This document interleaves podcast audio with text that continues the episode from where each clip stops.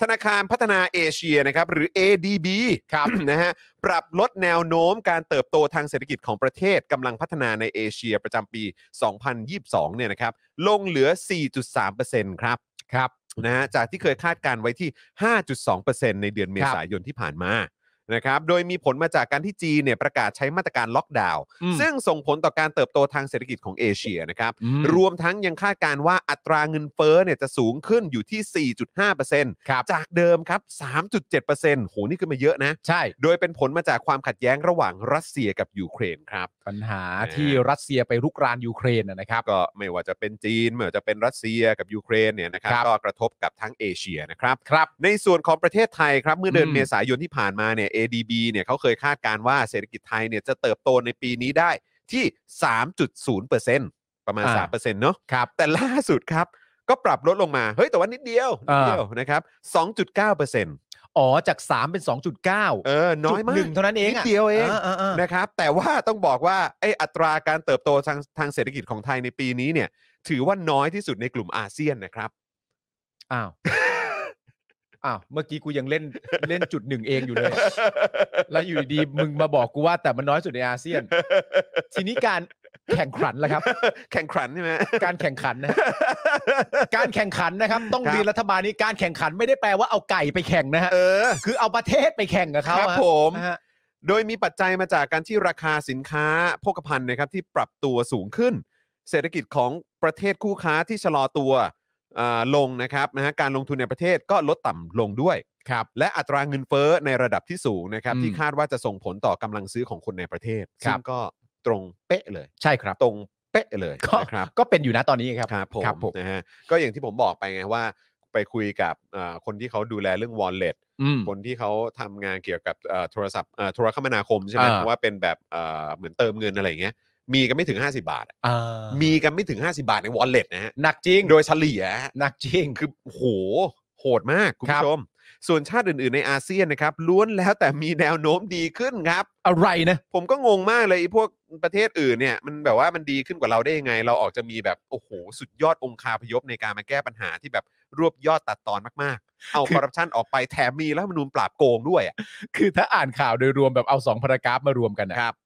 ADB คาดการณ์ว่าเศรษฐกิจไทยจะเติบโตขึ้นในปีนี้เนี่ย อืม ได้ถึง 3% อืม แต่ล่าสุดเนี่ยปรับลดลงมาอยู่ที่ 2.9%อ่าลดลงมาแค่จุดหนึ่ง เอ อ ส่วนชาติอื่นในอาเซียนเนี่ยมี ครับ แนวโน้มว่าจะปรับตัวสูงขึ้นนะครับ ครับผม ADB เนี่ยเขาบอกว่าเศรษฐกิจของเวียดนามในปีนี้นะครับ จะโตของไทยเราเท่าไหร่นะ สามจุด สองสองจุดเก้า โอ้ยมึงตีตอนคาดการณ์ตอนแรกเลย ตีแบบ 3 เลย กูสามกูสามเปอร์เซ็นต์ก็ได้ สามเลย ออ สามเลย ปัดปัดให้เต็มเต็มๆเลย เอ สามเปอ อ ร์เซ็นต์เลยละกันนะครับ แต่ของเวียดนามครับ ปีนี้จะโตที่หกจุดห้าเปอร์เซ็นต์ครับ เกิน 2 เท่าเนอะเออนะครับ อินโดนีเซียครับโต 5.4%มาเลเซียครับโต 6.0%ฟิลิปปินส์ครับนะฮะจะโตที่ 6.5%อันนี้ไม่รู้ว่าเกี่ยวกับการเลือกตั้งที่ผ่านมาหรือเปล่า อ่าใช่ใช่ใช่ ขณะที่สิงคโปร์นะครับถูกปรับลดลงมาอยู่ที่ 3.7%นะครับจากเดิมที่คาดไว้ว่าจะอยู่ที่ประมาณ 4.3%น แล้วมันเกิดอะไรขึ้นกับสิงคโปร์ ั่นน่ะสิ ถามคุณลีได้ไหม เออเออเดี๋ยวต้องถามเออแบบถามความเห็นคุณลีก็ได้ ขอ นะ ข้อมูลหน่อยฮะจาก เออ มีความเห็นยังไงบ้าง คาดการณ์ตอน เออ แรกเป็น 4.3 ตอนนี้เหลือ 3.7เอง นั่นแปลว่าของเราเนี่ยคาดการณ์สามสามสามเปอร์เซ็นลดลงมาจุดหนึ่งแต่ของสิงคโปร์เนี่ยจาก 4.3 เป็น 3.7 เลยนะ อืมอุ้ยปรับลดกว่าเราเอ่อปรับลดกว่าเราเยอะเลย เออ สิงคโปร์นี่แย่กว่าเราเยอะเลย สิงคโปร์สู้เราไม่ได้หรอก แย่มาก ตอนเนี้ย ม แพ้แล้ว ครับ สิงคโปร์แพ้ไปแล้ว ผมโถเอ้ยโถเอ้ยนี่นี่เราก็หา เราก็หาแบบมาจนได้นะ สู้สู้ เออนะ เราสู้ ฮะ เราสู้ ขณะที่วันนี้ครับอนุชาบูรพชัยศรีนะครับโฆษกประจำสำนักนายกนะครับ ออกมาเปิดเผยว่าเศรษฐกิจไทยในปีนี้กำลังปรับตัวดีขึ้นจ้า ครับ เนื่องจากช่วง11เดือนแรกของปีงบประมาณ 65เนี่ยนะครับ รัฐบาลสามารถจัดเก็บรายได้สูงกว่าที่ประมาณการไว้ 5.5%ครับ โดยจัดเก็บได้ 2 ล้าน 256,250 ล้านบาท ถู ก็ ก คือ ครั ป บ ระมาณ 2.2 ล้านล้านบาทนะฮะ ครับ จากที่ประมาณการไว้นะครับที่ประมาณแสนล้านใช่ไหม ครับ โอ้ยแค่นั้นเองเหรอ อื เอ ม อนะครับนะฮะข้อมูลเคียงนะครับก็คือตัวเลขการจัดเก็บรายได้ของรัฐบาลประยุทธ์ตั้งแต่ปี 57เนี่ยนะครับก็พบว่านะฮะจัดเก็บรายได้นะครับต่ำกว่าที่ประมาณการไว้นะครับมาโดยตลอดยกเว้นปี 62 ปีเดียวนะครับที่เก็บได้มากกว่าที่ประมาณการไว้ 500เอ่อ959 ล้านบาท ขณะที่ปี 57เนี่ยเก็บรายได้ต่ำกว่าเป้านะครับนะฮะก็คือประมาณ 2 0 0 0 0 0 5 7 7,748 ล้านบาท ปี ครับ 58 ก็ต่ำกว่าเป้าครับ 59 ก็ต่ำกว่าเป้าครับ 60 ก็ต่ำกว่าเป้า 61 ก็ต่ำกว่าเป้า 63 ก็ต่ำกว่าเป้า และ 64 ก็ต่ำกว่าเป้าครับผม ครับผม นะฮะเพราะฉะนั้นก็คงไม่ใช่แค่โควิดแล้วแหละ ใช่ นะฮะคงไม่ใช่แค่โควิดแล้วแหละ ก็มันต่ำกว่าเป้ามานานเลยฮะ ใช่ครับผม ครับผม นะฮะขณะที่วันนี้นะครับเอ่อประวิทย์นะครับตอบคำถามนักข่าวกรณีที่สั่งการให้อาคมเติมพิทยาภัยศิษย์นะครับรัฐมนตรีคลังเนี่ยไปหารือกับธนาคารแห่งประเทศไทย อืม และหน่วยงานที่เกี่ยวข้องในการแก้ปัญหาค่าเงินบาทอ่อนตัว ที่ประวิทย์บอกว่าควรจะอยู่ที่ 35 บาทต่อดอลลาร์ครับครับแหมคือ คือประมาณว่าตอนนี้ 37 ใช่ไหมประมาณนั้นนะครับแต่ว่าประวิทย์บอกเฮ้ยมันต้องอยู่ที่ 35ดิวะ ครับ โอ้โหครับ แล้วไงฮะแล้วไงประวิทย์ยังไงอะ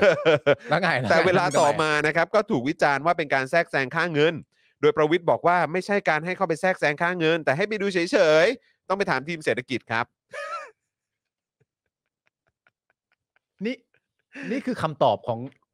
ครับ รักษาการนายกเหรอครับ ครับผม บ้าบ้าบ้าไม่ได้แทรกแซงเข้าไปดูเฉย เออ ๆเข้าไปดูเรื่องอะไรไม่รู้ไม่รู้ไม่รู้ไม่ เอ รู้ อ โอ้ตายแล้ว อืมงั้นคุณผู้ชมตอนนี้เราได้ข้อมูลแล้วอ่ะเอ่อคุณผู้ชมเอาข้อมูลเรื่องสิงคโปร์อ่ะ ครับ ดักไว้ก่อนได้เลย ขิง นะ เลยขิงเลย เพราะประเด็นไม่ไม่เอาไว้ดักไว้ก่อนเลย อืม เพราะผมเชื่อจากใจร้อยเปอร์เซ็นเลยว่า แม่งมาแน่ ครับ มาแน่ เราเก่งกว่าสิงคโปร์มาแน่ ดูอย่างสิงคโปร์สิเขาปรับลดจาก 4.3 มาเป็น 3.7 เลยนะ อืม เออ แต่ประเด็นก็คือว่า ปรับลดมาแล้ว 3.7อะยังสูงกว่าคาดการณ์เราตอนแรกก่อนปรับลดเลยนะ อืม เพราะว่า เพราะว่ามัน มันก็เป็นแค่สิงคโปร์นะคุณผู้ชมมันก็ ก็ประมาณเนี้ยฮะ ครับ ก็ก็เดี๋ยวลองดูกันนะครับผม ก็ว่ามันจะได้ยังไงบ้างนะครับผม อืม แต่สไตล์เรานี่ก็ผมเอ่อ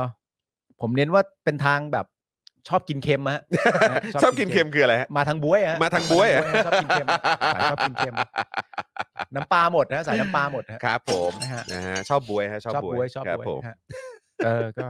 ประมาณเนี้ยครับ ครับ มันก็ อ๋อแล้วก็บอกเปล่าไม่ได้ไม่ให้ไปแทรกแซง เออ ก็ให้ก็ไปดูเฉยๆ ค อ่ะ รับ คือทุกวันนี้ทุกคนก็เห็นกันอยู่ไม่ใช่เหรอ เออ ก็เห็นแล้วไง ก็ เออ ก็เป็นอย่างที่เห็นนะฮะ ครับ โอ้ย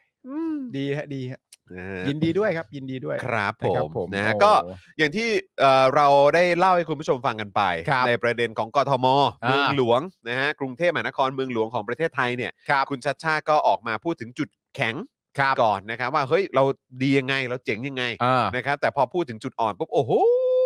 ครับ ผมร่ายยาวนะครับเป็นหน้ากระดาษเลย ใช่ นะครับแล้วคราวนี้ก็มาพูดถึงเรื่องของความสามารถในการเติบโตทางเศรษฐกิจ ใช่ ของประเทศไทยด้วย อืม ซึ่งตอนนี้เนี่ยเอ่อก็ถูกปรับนะฮะให้มาอยู่อันดับบ้วยเลยนะครับอันดับบ้วยเลย อยู่น้อยสุดในก อ ลุ่ ยู่ ม น้อ อาย สุ เซี ด ยน ด้วยครับ หูยเดี๋ยวย้อนกลับไปอ่านชื่อตอนที่น้ำนิ่งเขียนมาอีกทีสิ ชื่อว่าอะไรนะฮะ จากเสือตัวที่ห้าสู่เห็บหมาที่ใกล้ตาย ยืนหนึ่งรั้งท้ายไม่อายเพื่อนเลย น้ำนิ่งไงนะ เฮ้ยที่นี่คนเยอะ จะอายทำไม อายทำไม เฮ้ย มึงโชว์ไปเลย อายทำไมคนเยอะแยะ เอาไปเลย บ้วยอย่างกูทำได้เปล่า เอ โอ้ อ โหโถเอ้ย ใส่กินะครับ เค็มเว้ย เออ เออ ค มี บ อะไร ผม เปล่า ไม่เกยแล้วอะ เอ้ยที่บ้าน นะครับ เกลือหมดเว้ยเอ้ยเป็นไงชอบกินปุ้ย เอออ่ะเดี๋ยวอีกสักครู่หนึ่งเราจะกริ้งกร้างนะครับ หาพี่หมวยดีกว่านะครับ นะฮะซึ่งอันนี้ต้องบอกก่อนเลยว่าพี่หมวยเนี่ยถือว่าเป็นชาวเน็ตรุ่นที่หนึ่งเลย ใช่ครับ นะครับผู้มีความรู้ทางไอทีนะครับแล้วก็ต้องบอกเลยว่า Twitter Account นะครับของพี่หมวยเนี่ยนะครับหมวยเนี่ยนะครับรบนะฮะอันนี้นี่ก็มีเรื่องราวข่าวสารนะครับแล้วก็เกร็ดความรู้ที่น่าสนใจนะครับ เอามาฝากกันทุกๆวัน ครับ คือต้องเรียกว่าน่าจะทุกๆชั่วโมงเลยดีกว่า ครับ นะครับพี่หมวยนี่โอ้โหเป็นสายแบบเอ่อโซเชียลมีเดียออนไลน์อย่างแท้จริงเลยนะครับ ครับ นะ ผ ฮะ ม เดี๋ยวผมขอเชื่อมแป๊บหนึงเมื่อกี้เห็นบอกว่าทางพี่หมวยพร้อมแล้วนะครับ ใช่ครับ นะฮะเดี๋ยวเราจะกริ้งกลางไปหาเลยดีกว่านะฮะวันนี้ดูท่าจะมีคนเข้ามาฟังเราเยอะนะครับ เพราะว่าพี่หมวยก็แฟนคลับเยอะเหมือนกัน ใช่ครับ เออ แต่อยากรู้เลยนะว่าประเด็นของคุณชัดชาติเนี่ย ครับ ที่บอกเออข้อบกพร่องหรือว่าจุดอ่อนเนี่ย อยากรู้จริง ๆ เลยนะว่าหลังจากครบเอ่อวาระของคุณชัดชาติแล้วอะ ครับ มันจะพัฒนาประเด็นเนี้ยไปได้ไกลถึงประมาณไหน ผมว่าคืออันนี้คือมองข้ามช็อตนะ อืม เผลอๆไปถึงการเลือกตั้งเอ่อเลือกตั้งครั้งต่อไปอ่ะ อ่า ของผู้ว่ากทมอ่ะ อืม ก็คือมันก็คงจะต้องมีการเหมือนแบบตามสไตล์เขาอยู่แล้วอ่ะ เออ ต้องมีการประเมินไง ใช่ ใช่ไหมเขาต้องประเมินผลงานของพวกเขาอยู่แล้ว ใช่ ใช่ไหมครับ แล้วก็แล้วก็คืออาจจะมีประเมินทั้งด้วยทีมงานกันเอง อืม แล้วก็มีการอ้างอิงจากการประเมินโดยโดยแบบหน่วยงาน หรือว่าองค์กรที่แบบว่าไม่ได้เกี่ยวข้องกับกทมอะไร ใช่ ใช่ไหมฮะหรือว่าองค์กรสากลอะไรแบบเนี้ยเออแล้วถ้าเกิดมันมีพัฒนาการที่ดีขึ้นเนี่ยผมว่าเราก็น่าจะเห็นภาพที่ชัดเจนกัน ใช่ ใช่ไหมครับ อีกประเด็นหนึ่งที่คุณชัดชาติพูดในประในอีกเอ่อเอ่อเอ่อเสริมเพิ่มเติมขึ้นมาก็คือประเด็นเรื่องแบบเอ่อเส้นเลือดฝอยอ่ะ อ่า แล้วคุณชัดชาติก็ใช้คำพูดของตัวคุณชัดชาติเองว่าเอ่อเส้นเส้นเลือดฝอยบางทีมันทำแล้วมันไม่เซ็กซี่อ่ะ อ่าครับ มันไม่หวือหวา ใช่ มันต้องอุโมงค์น้ำเด้ ใช่มันต้องให้ดูแบบยิ่งใหญ่ ต้องกำจัดขยะขนาดใหญ่ดิ ใช่ใช่ มัน ใช่ ต้องอะไรต่างๆนานาแต่ว่านะฮะอุ้ยค้างเหรอครับ ค้างเหรอครับ คือต้องขออภัยคุณผู้ชมนะครับ เหมือนเหมือนพายุจะเข้าเนอะ ใช่วันนี้ อืม ตอน นะครับ ช่วงเย็นพายุจะเข้า วันนี้ ครับ พายุจะเข้านะครับ บางทีมันอาจจะมีปัญหาเรื่องของอินเทอร์เน็ตนิดหน่อยนะครับ ไม่รู้ว่าพายุพายุอะไรเป็นยังไงบ้างนะครับ ครับ คือเราก็ใช้เป็นไฟเบอร์นะ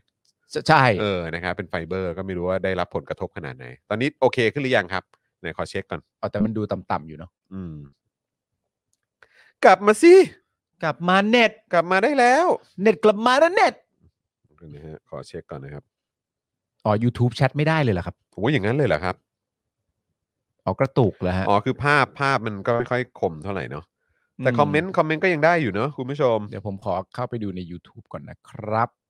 กลัวว่าเดี๋ยวตอนที่คุยกับพี่หมวยแล้วเดี๋ยวจะ ใช่ใช่ เหมือน ใช่ แบบเสียงตะเอ่อตะกุกตะกักนะครับนะฮะ อ๋อ ภาพรายละเอียดลดลงเสียงกระตุกกระตุกครับอ้าวเหรอครับ ตอนนี้กลับมายัง นี่ผมกำลังดูของผมอยู่นะ แต่ว่า หายยัง ภ อะคุณคุณศิวะบอกหายแล้ว ภาพมัว กลับมาหรือยังเมื่อกี้หมุนรัวๆนึกว่าเน็ตบ้านมีปัญหา ยังดูได้นะ แต่ภาพไม่ชัด เสียงชัดไหมครับ เมื่อกี้ที่นี่เน็ตหลุดไปแล้วค่ะเอ่อปกติแล้วครับอืมกระตุกครับอืมโอเคแล้วเนอะเหมือนว่าจะปกติแล้วโอเคนะครับเอ่อคุณ GK บอกว่าที่สวีเดนภาพไม่ชัดแต่เสียงชัดอ่า อ๋อโอเคแล้วครับ โอเค น่า ครับ จะได้ ผม แล้วครับ นะฮะอ่ะโอเค เดี๋ยวผมโทรหาพี่หมวยเลยดีกว่า ครับผม เดี๋ยวขอเปิดอันนี้ก่อน หายแล้วโอเคมา โอเค ยอดเยี่ยมเลยนะครับ จะได้เมาส์กันได้ วันนี้ก็ที่เซตไว้ก็ประมาณสัก 20 นาทีถึงครึ่งชั่วโมงนะครับ ครับ เดี๋ยวจะ ผม กลางๆหาพี่หมวยกันปึ๊บโอเค โทรไปแล้ว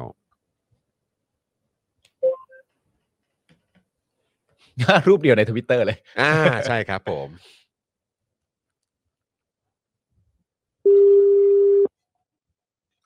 เรานี่เป็นรายการสดจริง ใช่ครับ ๆ สวัสดีครับพี่หมวยครับ สวัสดีค่ะ อ่า พี่หมวยสวัสดีครับ สวัสดีบนะครับ โอ้โห อยู่กับจอนกับปาล์ม ก็จะไม่ได้ออกแล้ว เพราะว่าเห็นว่ามันหลุดไป โอ้นิดหน่อย เอาเหรอ ครับ ฮะ นิดหน่อยครับ ตามสไตล์พายุเข้าครับพี่หมวย หายแล้วครับหายแล้วครับ เออ พี่หมวย นะครับ นะฮะโอ้โหวันนี้ดีใจมากนะครับ ปกติก็ผมจำได้ว่าก็เอ่อเจอเจอพี่เจอพี่หมวยอยู่เรื่อย ใช่ ๆนะครับ แต่ว่าก็เอ่อส่วนโดยส่วนใหญ่แล้วจะเจอกันในโซเชียลมีเดีย ใช่ ทวิตเตอร์กันซะมากกว่า ใช่ นะครับพี่หมวยก็เอ่อเขาเรียกว่าอะไรเอ่อเอ็นเอ็นดูพวกเรา ใช่ นะครับแล้วก็มักจะพูดถึงพวกเราใน Twitter อยู่เสมอ ผมเนี่ยยังไม่มีโอกาสได้ขอบคุณพี่หมวยเลยนะครับ ครับ เพราะว่าตอนที่ผมเอ่อสมัคร Twitter ก่อนที่ผมจะกลายเป็นดาวทวิตเตอร์คนใหม่เนี่ ยนะฮะ พี่หมวยเนี่ยก็เป็นอีกหนึ่งคนที่เอ่อโพสต์ ครับ โปรโมทว่าณ เออ ตอนนี้เนี่ยผมเนี่ยเข้ามาเล่น Twitter แล้ว อ่า เพราะฉะนั้นเนี่ยแรงกำลังในการ Follow ผมใน Twitter เนี่ยก็เป็น เออ แรงมาจากพี่หมวยเนี่ยแหละ โอ้โหใช่ นะครับ ผมก็ขอใช้ เ โอกาสนี้ขอบพระคุณพี่หมวย ครับ นะครับผม กราบขอบพระคุณมากๆค แล้ รั ว บ พี่หมวยอยากให้ผมเอ่อทำอะไรให้พี่หมวยก็บอกผมได้เลยนะครับ ยินดี กลัวค่ะ กลัวค่ะ นี่คือพี่โรซี่เนี่ยบอกว่าให้แนะนำเลยนะ บอกว่าพี่หมวยเนี่ยเป็นชาวเน็ตรุ่นหนึ่งครับนะครับ ผู้มีความรู้ทางไอทีและ ครับ Twitter เขาที่แนะนำเนี่ยอยากให้ติดตามกันด้วย ครับผม เออนะครับพี่หมวยครับ คือวันนี้เนี่ยเรามีโอกาสได้คุยกันในประเด็นเกี่ยวกับเรื่องของเอ่อกรุงเทพมหานครที่เมื่อวานนี้เนี่ยคุณชัดชาติเนี่ยก็ออกมาพูดถึงจุดเอ่อจุดแข็งก่อนละกัน ครับ ซึ่งก็เอ่อพูดพูดได้ค่อนข้างสั้นและกระชับมากๆ ใช่ครับ นะครับแต่ว่าพอจุดอ่อนปุ๊บเนี่ยก็ร่ายยาวกันเลยทีเดียว ครับ นะครับ กลายเป็นปาฐกถาเลยนะครับ ครับ นะฮะแล้วก็ต่อเนื่องด้วยอีกหนึ่งข่าวก็คือเรื่องของความสามารถนะครับในการในความเติบโตทางเศรษฐกิจอะของไทยเราในปีนี้ที่เราอยู่บวยสุดเลย อยู่รั้งท้ายเลย ของอาเซียนนะนะครับ ใช่ครับนะฮะแล้วก็พอดีกันนะครับที่เมื่อประมาณสักอาทิตย์สองอาทิตย์ก่อน ผมก็เพิ่งเล่าให้คุณผู้ชมฟังไปในประเด็นของพี่หมวย ครับ นะครับที่ไปมาเลเซียมา ครับ นะครับแต่ว่าจริง ๆ มันก็มีรายละเอียดยิบย่อย เดี๋ยวให้พี่หมวยเล่าให้ฟังนะค ค รั รับ บ แต่ว่าก็รู้สึกว่าคุณผู้ชมหลายท่านเนี่ยก็รู้สึกตื่นเต้น อืม กับสิ่งที่พี่หมวยได้ไปเจอที่มาเลเซียด้วย ครับ แล้วก็ไม่แปลกใจเลยว่าทำไมประเทศเขาถึงพัฒนาแล้วก็เจริญได้ขนาดนี้ ถูกต้องครับ นะครับนะฮะก็เลยอยากจะให้พี่หมวยเนี่ยมาช่วยแชร์ให้พวกเราฟังหน่อยครับว่า อันดับแรกเลยพี่หมวยไปทำอะไรที่มาเลเซียนะครับเราไปเจออะไรมาบ้างช่วยแชร์ให้พวกเราฟังหน่อยได้ไหมครับ โอ้โห เรื่องมันยาว 20 นาทีของแต่จะไม่พอสิ อ่ะ คะ โอเคลองลองดูลองดู ลอง ล ล อ อง งดู ดู ฮะ ล ล อ อง งดู ดูลองดูนะฮะ ค่ะ เออมันต้องเริ่มต้นอย่างนี้ ครับ คือสามีเป็นคนจีนมาเลเซีย ครับ ครับ อ่า แล้วก็ปัจจุบันก็มีลูกนะคะ ลูก ครับ ก็อายุยี่สิบแล้วก็เมื่อสักตอนที่ ตอนที่คิดคิดตัดสินใจว่าเราจะอยู่ประเทศไหนกัน ครับ ครับ ตอนนั้นเถียงกันพอสมควร เพราะว่าเขาก็บอกว่าไปมาเลยดีกว่า อืม ครับ เราก็บอกว่าไทยดีกว่าโอ้ย ฮะ ตอนนั้นไทยไทยมันดีกว่านะ อืมอัน ทำ นั้น ไมรู้ ตอน ไหมคะ ตอนตอนนั้นมันคือประมาณกี่ปีมาแล้วครับ ประมาณเก้าแปด เอาปีเก้า ปี98อ๋อโอเคครับ ผม คือบ้านเรามีรถไฟฟ้าแล้วเออให้ให้ให้ให้ให้พื้นอีกนิดนึงคือเป็นคนสาทรนะคะ ครับ อ๋อ ผ เติ ม บโตที่นี่ อืมครับ ใช้ ผม ชีวิตอยู่ที่นี่มาตั้งแต่เกิดเลยก็อยู่ตรงนี้มาตลอด ครับ นะครับ บ้านน่ะอยู่สาทรอยู่ติดถนนด้วย ครับ งั้นเราก็จะเดินทางไปมาสัญจรเนี่ยสะดวกห้างรอบตัว อยากจะไปกินไอติม เราก็เดินไปกินก็ได้ถ้าไม่มีรถ อืม ครับ ครับผม ออกมาข้างจะไปไหน ถ้าไม่มีรถส่วนตัวขับไป เราก็เรียกแท็กซี่คือทุกอย่างเนี่ยมันสะดวกสบายที่สุด อืม แถมถ้ารถมันติดเราก็เดินไปขึ้น BTS อืม ครับ ยุคนั้น ผม แล้ว ครับ ฮะ ครับ ในขณะที่ครอบครัวของเขานะคะ เออเขาอยู่ในสลังงอสลังงอเนี่ยคือเป็นรัฐที่เป็นเมืองหลวง ครับ ครับ ที่มาเลเซียเนี่ยเขาแบ่งเป็นเป็นเป็นสหพันธรัฐสิบสามรัฐ ครับ มีเซอร์ตานหมายถึงว่าเป็นเจ้าของนครเนี่ยเก้ารัฐ ครับ แต่ว่าในส่วนต่างเก้ารัฐเนี่ยก็จะเวียนกันขึ้นมาเป็นอากง อากงก็ก็คือคำเรียกที่เหมือนเราเรียกว่าเป็นในหลวงอะค่ะ อืมครับผม ห้าปีเขาจะมีการเวียนกันขึ้นมาเป็นอากง ก็จะเป็น head of state อืมครับ นะคะ ผม จะจะสเตทที่หมายถึงรัฐละ ครับ อันนั้นก็จะเป็นตัวตามของของของรัฐ แล้วก็จะมาเป็นอากงของประเทศไว้ค่ะ อืมครับ ครับ ผม เอ่อตอนนั้นเราก็เราก็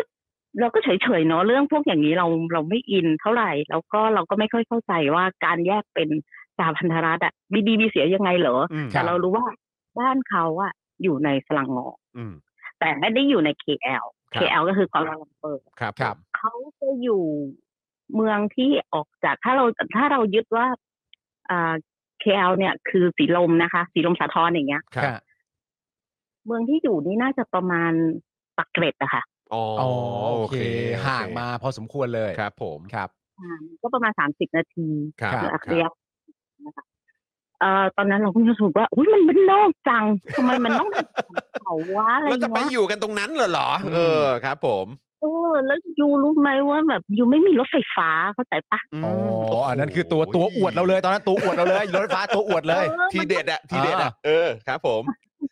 เอ้าเขาไม่มีรถไฟฟ้าเรามีแล้ว เรามีแล้วเราเดินไปขึ้นรถไฟฟ้าได้ เอ อะ อเออเออ เออแล้วเราเป็นโซนแรกด้วยอะไรอย่างเงี้ย เราเป็นโซนที่หนึ่งคือหมายความว่ามันผ่านตาสีลมใช่ไหมคะ ครับ ครับ มันก็เดินไปแค่คอนแวนต์นึงเราก็ขึ้นได้แล้วอะไรเงี้ย อ่า อืมอืม เออเราก็แบบเฮ้ยแบบมันมันมันบูโรแอเรียอยู่อะไรเงี้ย เราก็แบบไม่อยู่เราก็ไม่ยอมไป ฮะ ก็ก็ก็แยกๆกันอยู่อย่างเงี้ยค่ะ ก็จนมีลูกเนี่ย อืม ครับ อันเนี้ยเราก็ให้ลูกเรียนเมืองไทย อ่า เพราะเราเชื่อมั่นในระบบการศึกษาไทย นะ อืม ครับผม ว่าเราเชื่อมั่นมาก นี่พูดถึงเมื่อยังเหยียง20 ปีที่แล้วคนะคะ รับครับครับครับ อืมซึ่งซึ่ง ตอนปี 98 ก็คือประมาณปี 41 ใช่ ใช่ไหมฮะ ประมาณนั้น สองใช่ ใช่ ใช่ก่อน ใช่ จะมีลูกก็หลายปีพอควร ครั ค่ะ บ เพราะว่า ผม มีลูก ครับ แล้วก็เออพอมีลูกเราก็เออให้เรียนเมืองไทย เพราะว่ามาเลเซียเนี่ยนะ เขาบอกว่ามันดี discriminate คนจีนเข้าเรียนยาก คน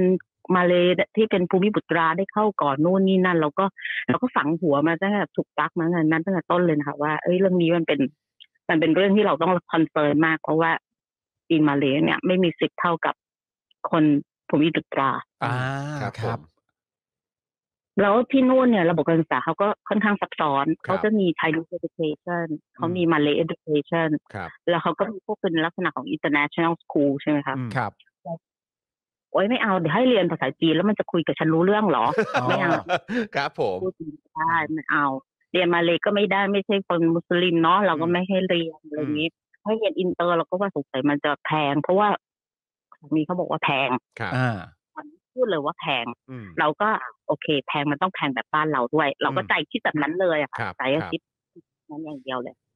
ต่อมาก็โดนจน ลูกก็เรียนอยู่ที่เนี้ยไปเรื่อยๆจนกระทั่งเขาก็จบมสาม ครับ แบบแบบสะบักสะบอมนะครับ ครับ เขาไม่ชอบวิชาดนตรีไทย อือฮึ เขาไม่ชอบวิชา พวกไร่รำกระบี่กระบองใดๆ ทั้งหลายทั้งแหล่ไม่ชอครับบ หมดเลย ครับ อืม เขาไม่ชอบวิชาซึ่งเขาไม่ชอบเรียนด้วยนะ อืม อืม วิชาไหนที่เขาชอบเรียนเขาจะชอบเช่น คอมพิวเตอร์หรืออะไรเงี้ยเขาจะชอบ อ๋อ ครับ โอ วิ เค ชาที่ศาสนา เอ่ยสังคมนึกภาพเด็กมัธยมอ่ะ อืม ฮะ แล้วมันก็เตือนยากมากพูดยากมากแบบแทบจะคือจ้างเด็กอีกคนหนึ่งไปเฝ้าให้มันไปสอบซ่อมให้จบ อืม ครับ คือ เพราะว่า คือต้องผลัก ไม่อ ดัน ยาก ให้ ไป ผ่าน สอ ให้ บ ได้ ซ่อ อะ มแล้ว อืม ใช่ดันตูดเต็มที่ค่ะ เพ ครั ราะ บ ว่าไม่ยอมไปซ่อมเลย ไม่ยอมไปรำไอ้กระบี่กระบองให้ครูจบ อืม ให้ทำให้จบอ่ะ อืม ก็ไม่ชอบ ม คือเขาบอกเขาไม่ชอบจะให้เขาไปร้องเพลงเขาก็ไม่เอาดนตรีไทยเขาก็ไม่ชอบ ครับ ให้ไปเป่าคือเขาก็บอกไม่เอา อืม อ่า เออโค้ชเอกไม่เอาอ่ะ แล้วเราก็ไม่รู้จะบังคับยังไง คือมัน คือเพราะว่าหลักสูตรบ้านเรามันพรีเซตมาถูกไหมคะ ครับ ครับ เราไม่สามารถจะเลือกได้ อืม แต่ว่าพอดันให้เขาจบ เราก็บอกไม่ไหวแล้วฉันขอพัก ขอพักการเลี้ยงลูก ครับ เขาส่งเขาไปที่มาเลยให้เขาไปเรียนที่โน่น อืม อ่าครับ ทีนี้คุณสามีก็บอกว่า เอ้ยลูกอยู่ไม่ได้เรียนมาเป็นแบบ Chinese education เข้าโรงเรียนจีนไม่ได้หรอกนะ เพราะว่าภาษาจีนอ่ะ สู้คนอื่นไม่ได้ เราคก็รับ เข้าใจ ครับ เพราะเขาเรียนถึงแค่ป .6 อืม ครับ แต่ถ้าเด็กที่โน่นเนี่ยเขาเขาเรียนจีนเนี่ยครอบครัวก็จะใช้ภาษาจีนฉะนั้น ไม่ว่าจะ vocabulary หรืออะไรก็แล้ว แต่เขาก็จะสูงดีกว่าเรา อืม ดีกว่าเด็กไทยเพราะเราก็ฝึกน้อยด้วยใช่ไหม ค คะ รับ ครับ เขาก็เลยบอกให้ไปเรียนอินเตอร์ที่โน่นเราก็อ่ะโอเคอยู่ก็แฮนเดิลไปแล้วกันฉันเทคแคร์มาหลายปีแล้ว อืม ครับ ไปเรียนโรงเรียนอินเตอร์ใกล้บ้านเออปักใต้บ้านมีโรงเรียนอินเตอร์อะค่ะ อ่าครับ เชื่อไหม ปีหนึ่งอยู่ที่ประมาณแสนสอง ปีหนึ่งนี่หมายถึงว่าคือ สองเทอมป่ะฮะ คือเทอมหนึ่งหรือว่าคือเป็นแบบเป็นปีการศึกษาเลยครับ ปีการศึกษาค่ะ ปีการศึกษาหนึ่งหนึ่งแสนสองหมื่นบาท yes อินเตอร์เหรอฮะ ใช่ อู้ กี่เทอมอะ ช ค อ รั บบ ไหม กี่ ส เท อ อม ง อะ เทอม สองเทอม ก็สองเทอมเหมือนกัน สองเทอมเหมือนกัน ใช่ รวมแล้วทั้งหมด เป็น แส เทอม นสอง ใช่ เทอมละประมาณหกหมื่น แต่ว่ามันก็ต้อง งงไหม มี งงไหม แต่มันก็ต้องมีพวกค่าอาหารค่าอะไรพวกนี้ด้วยหรือเปล่า อ่ะ ใช่ไหม มีค่ามันไม่ได้แพง อืมๆ อย่างที่หนึ่งค่าอาหารไม่แพง ครับ อย่างที่สองไม่มีแบบให้ซองอ่ะ อืม กิจกรรมจิปาถะไม่มี ๆอ๋อไม่ต้องแบบว่ามีค่าบำรุงโรงเรียนอะไรแบบนี้แหละ ไม่มีไม่มีค่าเทอมก็ค่าเทอมเสร็จแล้วอยู่ก็ไปหาค่ารถมา แล้วก็ค่าอาหารการกินของลูกอยู่ แล้วเดี๋ยวลูกอยู่จะกินยากกินง่ายแค่ไหนอยู่ก็เตรียมมาแค่นั้น อืม ฮะ แต่โรงเรียนก็มีขาย อืมโอ้โห โอ้ แล้วอันนี้ จบไหมอะ อันนี้อันนี้ก็คือเป็นเป็นแบบอ่าเป็นภาพภาษาอังกฤษใช่ไหมครับ เพราะว่าเรียนอินเตอร์เพราะว่าภาษาจีนก็ไม่ได้ไง อ่าโอเค ก็คืออา หมายความว่าก็คือทั้งแบบเรียนอะไรทุกอย่างก็คือเป็นภาษาอังกฤษหมด ใช่ค่ะ ก็เป็นของมาจากทางเคมเขาก็จะใช้ซิสเต็มของเคมบริดจ์ เออ เพราะว่ามันเป็นบริติชต้องต้องต้องเข้าใจอย่างเดียวว่ามาเลเซียมันเคยเป็นคอลเนียลเคยเคยเป็นเมืองขึ้นอังกฤษใช่ไหมคะ ครับ อืม ดังนั้นนะเขาก็จะยึดหลักสูตรถ้าเป็นภาษาอังกฤษก็โรงเรียนส่วนใหญ่ก็จะใช้แนว UK อืม อ่าครับ ก็จะเป็นเป็นเขาก็จะเรียกว่าเป็น Cambridge Education อะไรอย่างเงี้ย ครับ ก็ ผ จะ ม เป็นแนวซึ่งก็ถ้าเรียนจบก็อ่าได้วุฒิมาเกรด ก็จะสอบแบบเด็กที่เรียนอินเตอร์ทั่วไปอะแล้วก็เอาเกรดไปสมัครเรียนมหาลัยหรืออะไรก็แล้วแต่ อืม ครับ ถ้าจะไปเรียนต่างประเทศก็เอาไปไปเทียบวุฒิกันได้เลย อืม อืม โอ้โห แล้วคือแบบว่าถ้าหนึ่งปีการศึกษาแสนสองอ่ะ อืม อย่างบ้านเราอ่ะ เอาจริง ๆ นะ ผมรู้สึกว่าอย่างแบบราคาแบบที่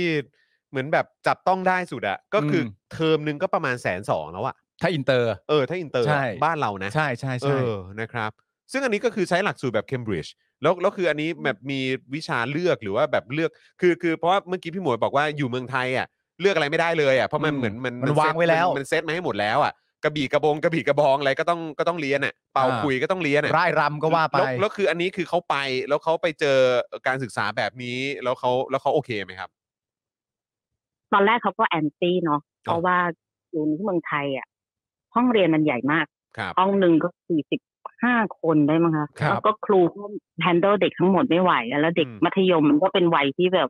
โอ้โห สุดยอดเลย ก็เห็นใจครูเนาะ ครับ เพราะปริมาณจำนวนนักเรียนต่อครูเนี่ยมันมันมหาศาลจริง ครับ ๆพอ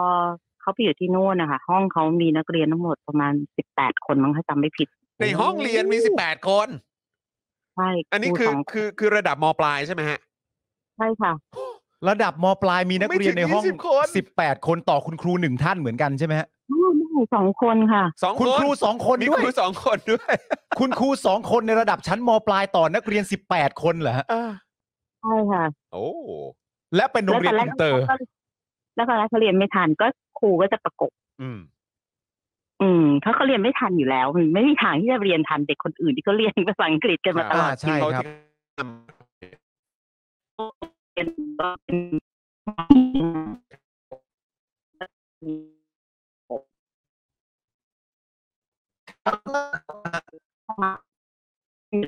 มัง โอเค ใช่ ไม่ทำอะไรแล้ว ไม่ได้เรียนไปแล้ว โอ้ ดีกว่า แล้วของตีเรื่องผมว่าไงนะ เรียนแล้วเขาก็ติดที่มันเป็นอยู่ที่ไหนอะ โอเค คุณอันเตอร์ ก็เด็กก็แอนตี้พอเราเรียนไปถึงไม่เรียนที่แบบมันเหมือนกันนะ ต้องเป็นตัว ฮะ ตามคนบอกยานนะที่เราดูใช้ด้วย เราเราเรายังไม่ได้ต่อไปต่อครับเออครับผม พอพอความแย่ของมันนะคะมันมาอยู่ที่ว่าเอ่อแต่ว่าหลักสูตรของมันเนี่ยเขาจะเป็นอาจจะไม่ได้นะคะเขาเรียกว่าสี่คอมห้า ครับครับคือถ้าของมือก็คือมีสี่ห้า ใช่ ห้าแต่ของไม่แค่ตอนนี้ ค่ะ เออครับ แล้วก็มีเนี่ยเป็นที่เหลือเนี่ยจบแล้วนะคะส่วนใหญ่ก็จะเอาสิละเด็กนะคะพักเด็กเนี่ย ครับ อยากจะไปอ่าติดต่อมหาที่รายการรู้ตัวอยากเข้าไปเข้าเก่าเดิมหรือเข้าฟาวเดชั่นมันจะมีคอร์สซึ่งมันเป็นฟาวเดชั่นเหมือนจะเรียนปูพื้นฐานเพราะวิชาเลยที่จะเข้ามหา ที่จะไปเรียนต่อ เลือกไม่เลยว่าเราอยากจะเรียนขอที่หรือเปล่าเอ่อในมปลายเนี่ยเขาก็จะให้เราเลือกแล้วว่าอยากเป็นวิชาไหนเพราะว่าเราเริ่มมีความรู้สึกได้ว่าเอ่อเราชอบสายศิลป์หรือสาย อืม ถ้าสายสินสินทางไหนมันก็มีสายสินหลายแบบเนาะ ครับ แล้วถ้าหากว่าอยากจะเรียนเป็นอ่าสมมติบอกว่าเป็นคอมพิวเตอร์กราฟิกอย่างเงี้ยคุณไม่จำเป็นต้องไปเรียนโปรแกรมมิ่งก็ไม่จำเป็นต้องเรียน หรือถ้าเรียนแมทก็เป็นแมทพื้นฐาน แต่ถ้าคุณอยากจะไปเรียนเอ่อสายที่มันเป็นฟิลกับพวกหมอพวกอะไรพวกนั้น หรือเป็นเอนจิเนียร์คุณก็ต้องไปเรียนแมทสองตัวอย่างเงี้ย อืมอืม เด็ก ครับ ก็จะเริ่มวางแผนชีวิตเองว่าเอออยากจะเรียนอะไรแบบไหน อืม เวลาเวลาเรียนเขาก็ไม่เยอะ เวลาเรียนของเขาแค่ ประมาณ เอ่อห้าชั่วโมงมั้งห้าห้าสี่ ต่อ ห้า วัน ชั่วโมง เหรอ เนี่ย ครับ ค่ะใช่ค่ะใช่ค่ะ ต่อวันเรียนวันละห้าชั่วโมงเองเหรอเนี่ย โอ้โห เฮ้ย แล้วทีเนี้ยเด็ก แล้วเด็กทำอะไรตอนแรกเราก็เขาก็คอนเซิร์นมากนะเรื่องเนี้ยว่าเด็กว่างไปแล้วเด็กมันจะทำอะไรวะ เออเออเออ เขาบอกว่า ก็ถามคนที่นั่น คนที่นั่นบอกว่า เอ้าเขาชอบทำอะไรก็ให้เขาไปทำอย่างนั้นสิก็เขาเหลือเลยเวลา อ๋อ ถ้าใครจะชอบไฮกิ้งก็ไปไฮกิ้งไป อืม ใครอยากจะไปนั่งเล่นคอมก็ไปเล่นคอม ใครอยากจะไปออกไปตีแบดก็ออกไปตีแบด อืม อ่า อืม ทำกับข้าวก็ทำกับข้าวอยากจะอยู่บ้านก็อยู่บ้านคือคือแล้วแต่เด็กเลย อยากทำอะไรก็ทำ อืม ครับ ทีนี้มันมีอีกอันหนึ่งคือที่โน่นมันไม่มีเด็กแว้นเนาะ ครับ ครับ ไม่มีเด็กแว้นครับเออฮะ แล้วคนส่วนใหญ่เขาก็ยังเป็นแบบอยู่กับพ่อกับแม่ใช่ไหม เออ คะ ครับผม หรือว่าเป็นครอบครัวใหญ่อะ ฮะ ดังนั้นเด็กเนี่ยคือพ่อแม่ไปทำงานก็ยังมีคนแก่อยู่บ้าน ครับ เด็กก็อยู่บ้านเนี่ยแหละค่ะ ก็อยู่กับคนแก่ที่บ้าน อยู่แล้วก็ช่วยซักผ้าทำงานบ้านเพราะคนที่นั่นไม่มันมันก็มีอาชีพที่เป็นพวกคนทำงานบ้าน แต่ว่าคนที่นั่นเขาจะไม่ค่อยจ้างมาประจำทั้งวันน่ะ อ่า งั้น โอเค งานพื้นฐานเนี่ยค่ะ ก็จะทำกันเอง เช่นซักผ้าตากผ้า อาจจะกวาดบ้านถูบ้านบ้างเล็กน้อยอะไรอย่างเงี้ยแล้วอย่างถ้าพูดถึงเด็กประถมนะคะ ที่นั่นไม่มีสอบไล่แล้วนะ การ ไม่ สอบ มี ของ แล้ว เด็ก อะ ไม่มีค่ะ การสอบของเด็กคือ สอบรีดผ้า สอบผูกเชือกรองเท้า สอบแต่งตัวตัวเอง สอบ ครั จั บ ดห้อง อ๋อ จ คือ ริง คือมันคือมันไม่ใช่การสอบแบบทางวิชาการ แต่ว่าสอบในเรื่องของการแบบว่าใช้ชีวิตแบ ๆ บ ใช่ ปก ต้อง ติใช่ทำกับ ไหมฮะ ข้าวเป็นพื้นฐานอะไรอย่างเงี้ยเช่น อืม ทำแซนด์วิชเป็นอะไรอย่างเงี้ยค่ะ ดูแลตัวเองได้ ใช่ อืม อืมแล้วบ้านเราก็ไม่รู้สอนอะไรเนาะนี่เคยถามเขา ครับ ถามว่า ถามไปว่าอ้าวแล้วศาสนาเรียนตอนไหนอะ อืม อืมค ไม่ รับ มีศาสนาแล้วเรียนตอนไหนอะคุณสามีก็บอกว่า ก็แล้วแต่ครอบครัวสิอยู่เป็นพุทธอยู่ก็พาลูกไปวัดสิ อืม อยู่เป็นคริสต์ก็พาไปโบสถ์ อืมก็เท่านั้น เออ เอง เออ ก็เท่านั้นเอง อืม ถ้าอยู่เป็นเป็นเป็นมุสลิมอยู่ก็ต้องไปสุเหร่าของอยู่ แต่ว่าไม่ได้มี ของ การ ของมัน เรียนเป็นวิชาศาสนาแยกๆอะไรออกไปไม่มี ไม่มี อ่า อ่า เออเดี๋ยวเดี๋ยวขอเดี๋ยวขอย้อนนิดนึงนะครับ เพราะว่าอาจจะมีคุณผู้ชมหลายท่านเนี่ยที่เออเหมือนแบบภาพหรือว่าสัญญาณหลุดไปเมื่อสักครู่นี้นะครับคือเมื่อ ค่ะ เมื่อสักครู่นี้เนี่ยที่คุยกับพี่หมวยเนี่ยพี่หมวยอัปเดตบอกว่า พอเอ่อลูกของพี่หมวยเนี่ยไปเรียนในในระดับชั้นมปลายที่นั่นเนี่ย ใช่ ความแตกต่างกันก็คือของบ้านเขาเนี่ยไม่ได้มี3 3ชั้นปีการศึกษาเหมือนเรา ใช่ นะของเรามันจะมีม .4 ม .5 ม .6 ครับใช่ไหมครับแต่ของเขาเนี่ยเป็นม .4 ม .5 อืม แล้วก็อีกปีหนึ่งเนี่ยก็คือว่า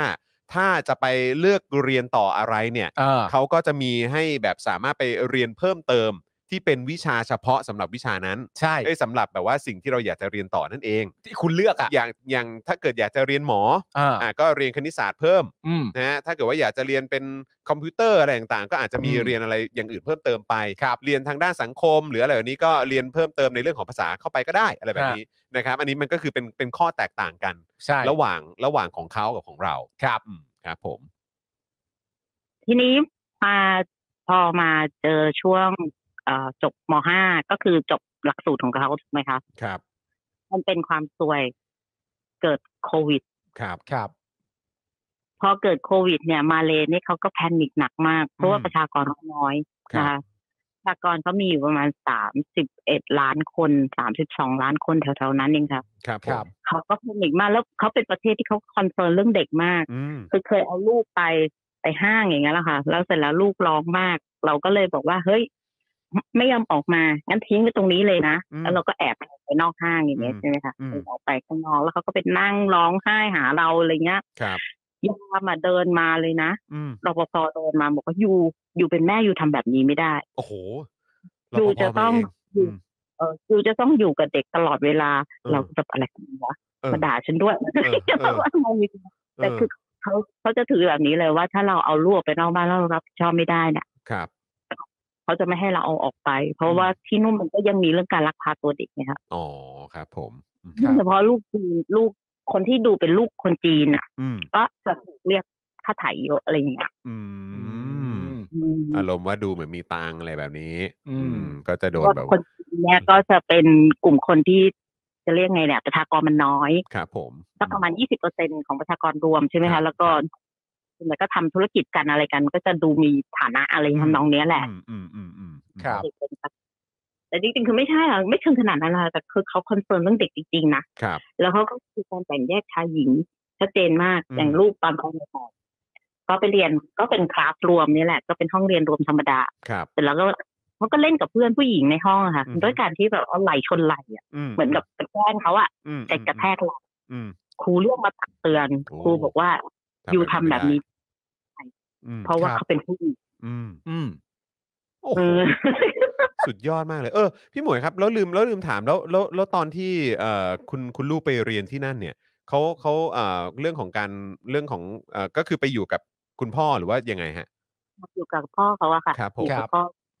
อยู่บ้านบ้านพ่อเขา ซึ่งมันต่างกับเด็กต่างชาติตรงเนี้ยถ้าหากเด็กต่างชาติไปอยู่แล้วไม่มีญาติเนี่ย จะต้องไปหาที่อยู่ด้วย อืมอืม อย่างเราอยู่บ้านไงคะ ค ถูก รับ ไหม ครับ ก็จะอยู่ของเขาได้อะไรเงี้ย ครับ อืม จนแค่ก็เช้าก็หารถมาส่ง ทีนี้พอมันเป็นเอ่อเรื่องรถนักเรียนเนี่ย ก็จะเป็นอีกประเด็นหนึ่ง ครับ จริงๆได้ส่งภาพรถนักเรียนให้ให้ทาง มีมีครับมีมีภาพรถนักเรียนอยู่เดี๋ยวเดี๋ยวจะเอาขึ้นให้ดูนะครับปึ๊บเดี๋ยวฝากพี่บิวเปิดให้ ก ห ร น่อย ณีกรณีที่มันเป็นโซนที่มันเป็นโซนที่โรงเรียนผ่านนะคะ อ่าร ถรถรถรถแล้วเอ่อที่ที่เป็นสกูบัสเนี่ย ครับ มันจะเป็นอย่างนี้นะคะ คือ ม ครูบัสเนี่ยมันจะจอดหลายๆโรงเรียน อ๋อ แล้วมันก็จะแวะ อื มันก็จะแวะบ้านที่มีเด็ก อ่า แล้ว อ่า ครอบครัวที่มีเด็กนั้นเนี่ยก็จะต้องบอกกับอ่าคนขับรถแล้วคือก็ต้องจ่ายค่ารถอะค่ะค่ารถโดยสารประจำทางให้เขา อืม แล้วเขาก็จะเวียนรับเวียนส่งอย่างเงี้ย อ๋อ นะ โอเค ก็คือหมายความว่าไม่ใช่แค่เป็นรถเฉพาะของแต่ละโรงเรียน อ่า แต่ก็คือก็คือร่วมกันเป็นบริการ ใช่ ที่มีบริการให้กับนักเรียน ที่เรียนอยู่ใน ใช่ค่ะ มาเลเซียว่างั้นดีกว่า อ่ในชุมชนหรือพื้ ใน น ชุมที่เดีย ชน วกัน นั้นๆอืม มันก็จะกลายเป็นว่าถ้าโรงเรียนนะมันโซนอยู่ใกล้ๆกันเนี่ยเขาก็จะ อืม ขึ้นรถคันเนี้ย ครับ ได้ อ่า แล้วก็รถก็จะส่งบ้านเด็ก ตรงเนี้ยตรงนี้ตรงนี้ แต่อาจจะไม่ถึงขนาดว่าผ่านหน้าบ้าน ครับผม เด็กอาจจะต้องเดินไปอีกสามสี่บ้านอะไรอย่างเงี้ยถึงจะบ้าน อ๋อ ตรง โอเค เลย อ่าโอเคก็อาจจะส่งที่หน้าปักซอยอะไรแบบนี้ อ่า อ่ะก็เดินเข้าไปอะไรแบบนี้ก็ว่ากัน นะคะ ถ้าเห็นถนนก็จะรู้แล้วว่าถนนที่นั่นมันก็ไม่ มันก็ไม่แออัดแบบบ้านเราคด้ว รั ย บผมครับผม ครับ อืม เดินได้ปลอดภัยคนก็ออกมาเดินออกกำลังกายกันอะไรกัน ฮะ ทีนี้อย่างกรณีของลูกเนี่ยเนื่องจากเรียนอินเตอร์แล้วเขาไปซื้อที่ไปอยู่ตรงชายเขาอะค่ะ ครับผม มันก็ห่างผู้คนคือมันห่างโรงเรียนอื่นลูก อืม มันก็เลยไม่มีรถโรงเรียนไปรับ เราก็จ้างคนที่เขายังไงเขาก็ต้องไปส่งลูกที่โรงเรียนเนี่ย ขอจ่ายค่าน้ำมันร่วมกับเขาอะไร ห อ รื ย่าง ว่า เงี้ย ติดรถไปด้วย ไป อืม ไป อืม ก็ไปกับเขากลับกับเขาอะไรเงี้ย ครั ก็ บ ก็โอเคเรื่องนี้คือคือมันมีวิธีบริหารจัดการของเรากันเองได้ ครับ เสร็จแล้วพอมีโควิดขึ้นมาเนี่ย อันเนี้ยซวยเลยเพราะว่าเขาก็เริ่มให้เราเรียนที่บ้าน ครับผม ฮะ มันก็เป็นเหมือนเด็กไทยโดนกันหมดนะคะคือ ครับ ก็คือเรียนออนไลน์ซึ่งมันแย่มากนะคะ อืม สำหรับเด็กเออ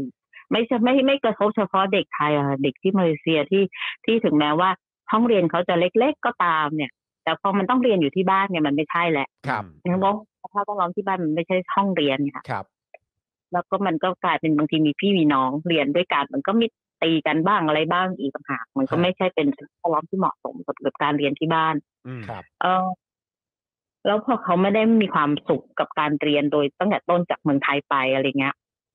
พอเขาจบเขาก็ไม่ยอมเรียน อืม เขาอยู่บ้านแล้วอะ อืม เขาเด็กที่อยู่แต่บ้านแล้วมันก็ไม่อยากไปเรียนหนังสือแล้วอะไรเงี้ย มอืม พวกเราก็ไม่รู้จะทำยังไง เพราะช่วงเวลานั้นน่ะ ไม่สามารถเข้าไปจัดการชีวิตลูกได้เลย ครับ เพราะว่าไม่มีวีซ่า ครับผมอืมแล้วช่วงนั้นมันก็คือช่วงโควิดด้วยจริงๆอ่ะ อืม อืมครับผม จากที่คิดว่าเขาจะปิดประเทศแค่สามสี่เดือนอะ อืม มันลามมาสองปีอะ ครับ อืม ใครจะไปคิด ครับผม ฮะ ใช่ไหมคะมันก็เป็นช่วงเวลาที่มันก็ก็ซัฟเฟอร์เนาะเพราะว่าเราไม่รู้จะทำยังไงกับชีวิตแล้วเราต้องรอกับรอรอรอรอ อืม ฮะ ครับผม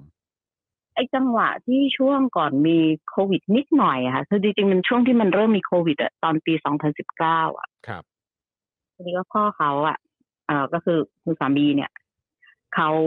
เอ่อเกิดอาการน่าจะหัวใจวายอะค่ะคือเราก็ไปไปไม่ทัน ครับ นะคะเอ่อบินไปเนี่ย ไปถึงเขาเนี่ย ไม่ทันละ ครับ เพราะว่าเขาสูงมาก เราก็ เราก็กะว่า เออ เดี๋ยวอ่าให้มันพอเพราะที่นู่นเนี่ย พอมีการเสียชีวิตเกิดขึ้นเนี่ยทุกอย่างมันเป็นเรื่องของเอกสารที่แบบโอ้โหงานใหญ่ ครับผม เนื่องจากว่าพอความที่มันเป็นสาพันธรัฐเนี่ยค่ะ แต่ละรัฐมีกฎหมายของตัวเอง อืมเพราะว่าก็เหมือน แล้วถ้ามี มีมีมีอำนาจในการปกครองท้องถิ่นของตัวเองว่างั้น ครับ ก็จะมีข้อกำหนดกฎกฎระเบียบใด ๆ ของเขาเอง ครับ ถ้าคุณเป็นนอนมุสลิมคุณก็จะมีของกับนอนมุสลิม ครับ ครับ ถ้าคุณเป็นมุสลิมแม้แต่ข้างเป็นมุสลิมก็ต้องขึ้นอยู่กับรัฐอีก ครั แต่ บ ละรัฐไม่เหมือนกัน อืม แล้วมันมีวิธีการแบ่งผลประโยชน์เราจะเรียกงั้นได้ไหมอะ อืม แบ่ง เรื่องของมรดก ใช่ค่ะ มันจะ อืม มีการแบ่งอะไรที่มันจุกติ๊กจุกติ๊กจุกติ๊ก ฮะ ขนาดคนของเขาเขายังงง เราเป็นต่างชาตินี่ไม่ต้องพูดถึง อืม ไม่รู้เรื่องเลย อืม อืม บอกได้คำเดียวว่าไม่รู้เรื่องเลย อืม นะคะทีนี้เอ่อแล้วตอนนั้นเนี่ยมันก็ใกล้ปลายปีแล้วด้วย ครับ ใกล้ใกล้เอ่อใกล้ปีใหม่อะค่ะ ครับผม แล้วทางญาติก็เลยบอกว่า เดี๋ยวอยู่กลับมาใหม่ อืม เนาะให้มันพ้นเรื่องของตรุษจีนก่อน เพราะว่าถ้าตอนเนี้ยมันทำอะไรไม่ได้เพราะเขายังต้องไปเอ่อไปเคลียร์เรื่องเอกสารแล้วเขายังต้องไปแต่งตั้งทนายแล้วให้ทนายเป็นคนทำทั้งหมดให้ อืม ครับ อืม มันมีประเด็นอีกว่าเขาอะทำธุรกิจกับเพื่อนเขาอะไรของเขาอะค่ะ ครับ ซึ่งเขาก็เขาก็เขียนโน้ตของเขาเป็นภาษาจีนซึ่งเราอ่านไม่ได้ อืม แล้วก็เอกสารสำคัญบางอย่างก็จะเป็นภาษามาเลยก็อ่านไม่รู้เรื่องอยู่ดี อืม ครับ สรุปก็คือเราไม่สามารถจะทำอะไรกับเขาได้เลย เราก็ต้องพึ่งพาญาติของเขาอย่างเดียว ครับ แล้วก็ญาติของเขาก็ไป ไปค้นเอกสารอะไรต่างๆ ให้ทั้งหมดกว่าจะไปแต่งตั้งทนายกว่าจะทำอะไรพวกเนี้ย ฮะ มันก็ใช้เวลาพอสมควรนะนะคะ ครับ ปรากฏว่ามาเลเซียประกาศปิดประเทศ อืม อืม อ่ากะจะไปกะจะไป ก็ อ่ะ ไปไม่ได้ ด สัก ประเทศ ที อืม อ่ะไปไม่ได้ ครับ ก็รออย่างเดียวเลยค่ะ รอรอด้วยความแบบเมื่อไหร่วะอะไรเงี้ย อืม ก็รอไปรอมารอไปรอมาก็จนสุดท้าย ปีเนี้ยค่ะ เมื่อ ครับ ตอนเดือนห้าเปิดประเทศแล้ว ครับ อ่า ครับ คืองี้เขาจริง ๆเขาก็เริ่มเปิดประเทศสำหรับคนมีวีซ่า อืม เข้าได้ อืม แต่เราไม่มี ใช่ไหมคะ ครับ อคำว่ามีวีซ่าหมายความว่าวีซ่าคู่สมรสนะเขาจะมีกลุ่มกลุ่มวีซ่าที่เขาอนุญาตให้เข้าประเทศนะคะไม่ใช่วีซ่าทุกคนนะ ค คะ รับผม ครับ เป็นทำงานเนี่ยก็จะต้องเป็นกลุ่มพวกที่เป็นพวกผู้บริหารอะไรอย่างเงี้ย อ่าโอเค เข้าใจ เป็นวีซ่าทั่วไปที่ไปทำงานอย่างอย่างอย่างตอนเนี้ยที่เขาเปิดเนี่ย พวกนี้ก็ยังเข้าไม่ได้ คุณก็ต้องเป็นแคทวันแคททูเงี้ยถึงจะเข้าได้ อืม ครับ แคทวันกับโอีวันอย่างเงี้ยค่ะถ้าไม่งั้นก็จะเข้าไม่ได้ อืม นะเขาก็จะให้กลุ่มเป็นเฉพาะกลุ่มจริง ๆ เข้าได้ อืม และอย่างวีซ่าวีซ่าคู่สมรสเนี่ยมันก็จะต้องมีคู่สมรสเป็นคนขอให้ไง ครับ อืมตอนนั้นก็เลยไปไม่ได้ เออ สักที แต่แต่คือ ไม่ คือ คื ไม่ อ มีแล้ว เออ แล้วแล้วแล้วคือท้ายสุดเอ่อเข้าเข้าได้ยังไงครับ หรือว่าก็คือต้องตามเวลา ก็เปิดประเทศจริง ๆ โดยที่ไม่จำเป็นต้องขอวีซ่าแล้วก็เข้าได้ อ่าโอเค ก็คือท้ายสุดก็คือต้องรอจนกว่าแบบว่าจะเปิดประเทศอะถึงจะเข้าไปได้ ใช่ค่ะ ไม่งั้นก็ต้องไปบับเบิล อืม เขาให้ไปเขาให้ไปอยู่ลังกาวีก่อนสิบสี่วันเหมือนตอนนั้นที่ก็เรียนได้เขาเขียนเราเลย อ่า อะไร ใช่ เงี้ย ครับผมครับผมอืม แซนบ็อกใช่ไหมแซนบ็อก เออไปแซนบ็อกกับเขาอะไรเงี้ยเราก็แบบ เออ ใส่เสียเงินทำไมวะสิบสี่วัน ครับ อืม ครับ แล้ว เออ ก็เลยไม่เอารอเปิดประเทศจริง ๆ ดีกว่า อืม เอาตังค์ไปใช้อย่างอื่นดีกว่าอะไรเงี้ย แล้วแล้วพอ แล้ว เข้าได้แล้วคือยังไงฮะ ก็เข้าได้เป็นปกติเลยค่ะ อืมเพราะเห็นเห็น มัน พี่หมวยเอามาแชร์ให้ฟังใน Twitter แบบว่าโอ้โห รู้สึกอู้อ้า กับระบบราชการของเขามาก ๆ เลย ใช่คือพอเราเข้าไปถึงอะเราไปด้วยวัตถุประสงค์ว่าเราต้องไปเคลียร์เอกสารเก่าที่มันค้างมาสองปี ครับ ซึ่งก็มีทั้งภาษาจีนมีแบบเป็นมาลายูมีอะไรอย่างนี้ด้วยใช่ไหมฮะ เออก็คือทางญาติทางโน้นเขาก็ตั้งทนายใช่ไหมคะทนายเขาก็ไปไปขึ้นศาลไปทำอะไรให้เสร็จสับก็เป็นผู้จัดการมรดกสองคน อืม ครับ คนหนึ่งก็คือเราอีกคนหนึ่งก็คือน้องสาวสามี ครับ อืม เขาเขาจะได้ช่วยอ่านเอกสารให้เราได้ อื ใช่ ม ไหมคะ ครับผม เอ๊ะแต่แล้วตอนที่ตอนที่เขาเสียเนี่ย เราก็ทำเรื่องของเราก็ไปยื่นไอไปแจ้งอย่างพวกเหมือนบริเหมือนพวกประกันสังคมอะค่ะ อืม ก็ไปแจ้งเรื่องของการที่เอ่อผู้ประกันตนเสียชีวิตอะไรเงี้ย ครับผม แล้ว ตอนแรกก็ช็อกแล้วนะ ตอน ครับ ปีนั้นปี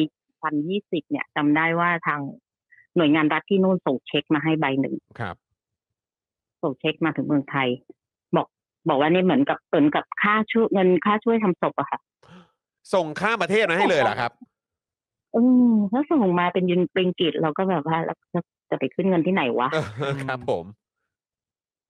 แต่ แต่ ก็ ว่า เป็นชื่อ แต่ว่า เรา ก็ส่งมาให้อะ เออ ใช่ใช่ใช่ เอออ่าฮะ แล้วก็เก็บเช็คไว้จนแบบเอ็กซ์ปไปแล้วแล้วก็เอา ครับ กลับ ผม ไป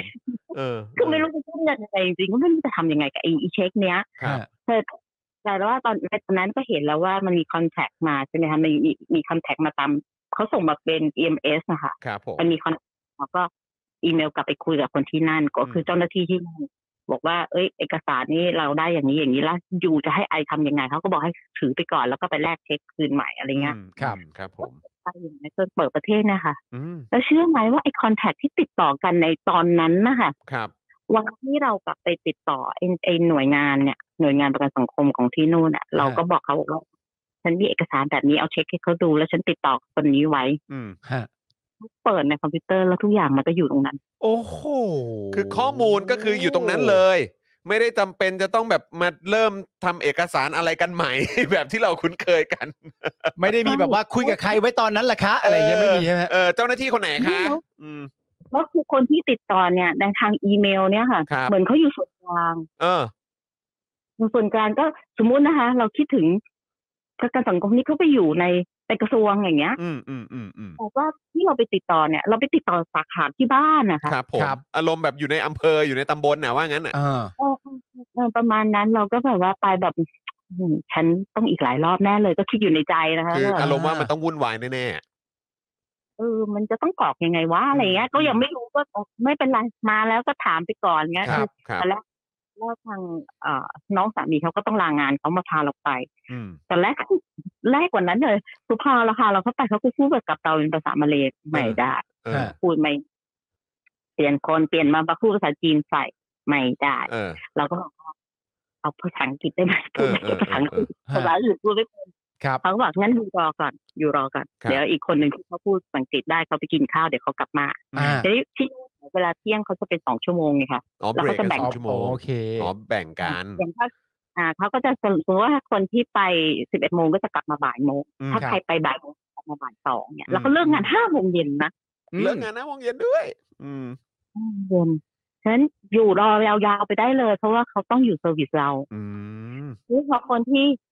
เอ่อติดต่อกับคนที่พูดภาษาอังกฤษได้เขาก็อธิบายให้เราฟังว่าเกิดอะไรขึ้น เราจะต้องมีด็อกิเมนต์อะไรเพิ่มเติมมาบ้าง ครับ เขาก็อยากจะเชื่อเราเนาะ อืม แต่เราเป็นคนต่างชาติ ครับ พาสปอร์ตเราก็หมดอายุไปเรียบร้อยแล้ว อืม จากวันนั้นถึงถึงกว่าที่จะได้ไปเนี่ย ครับ ฮะ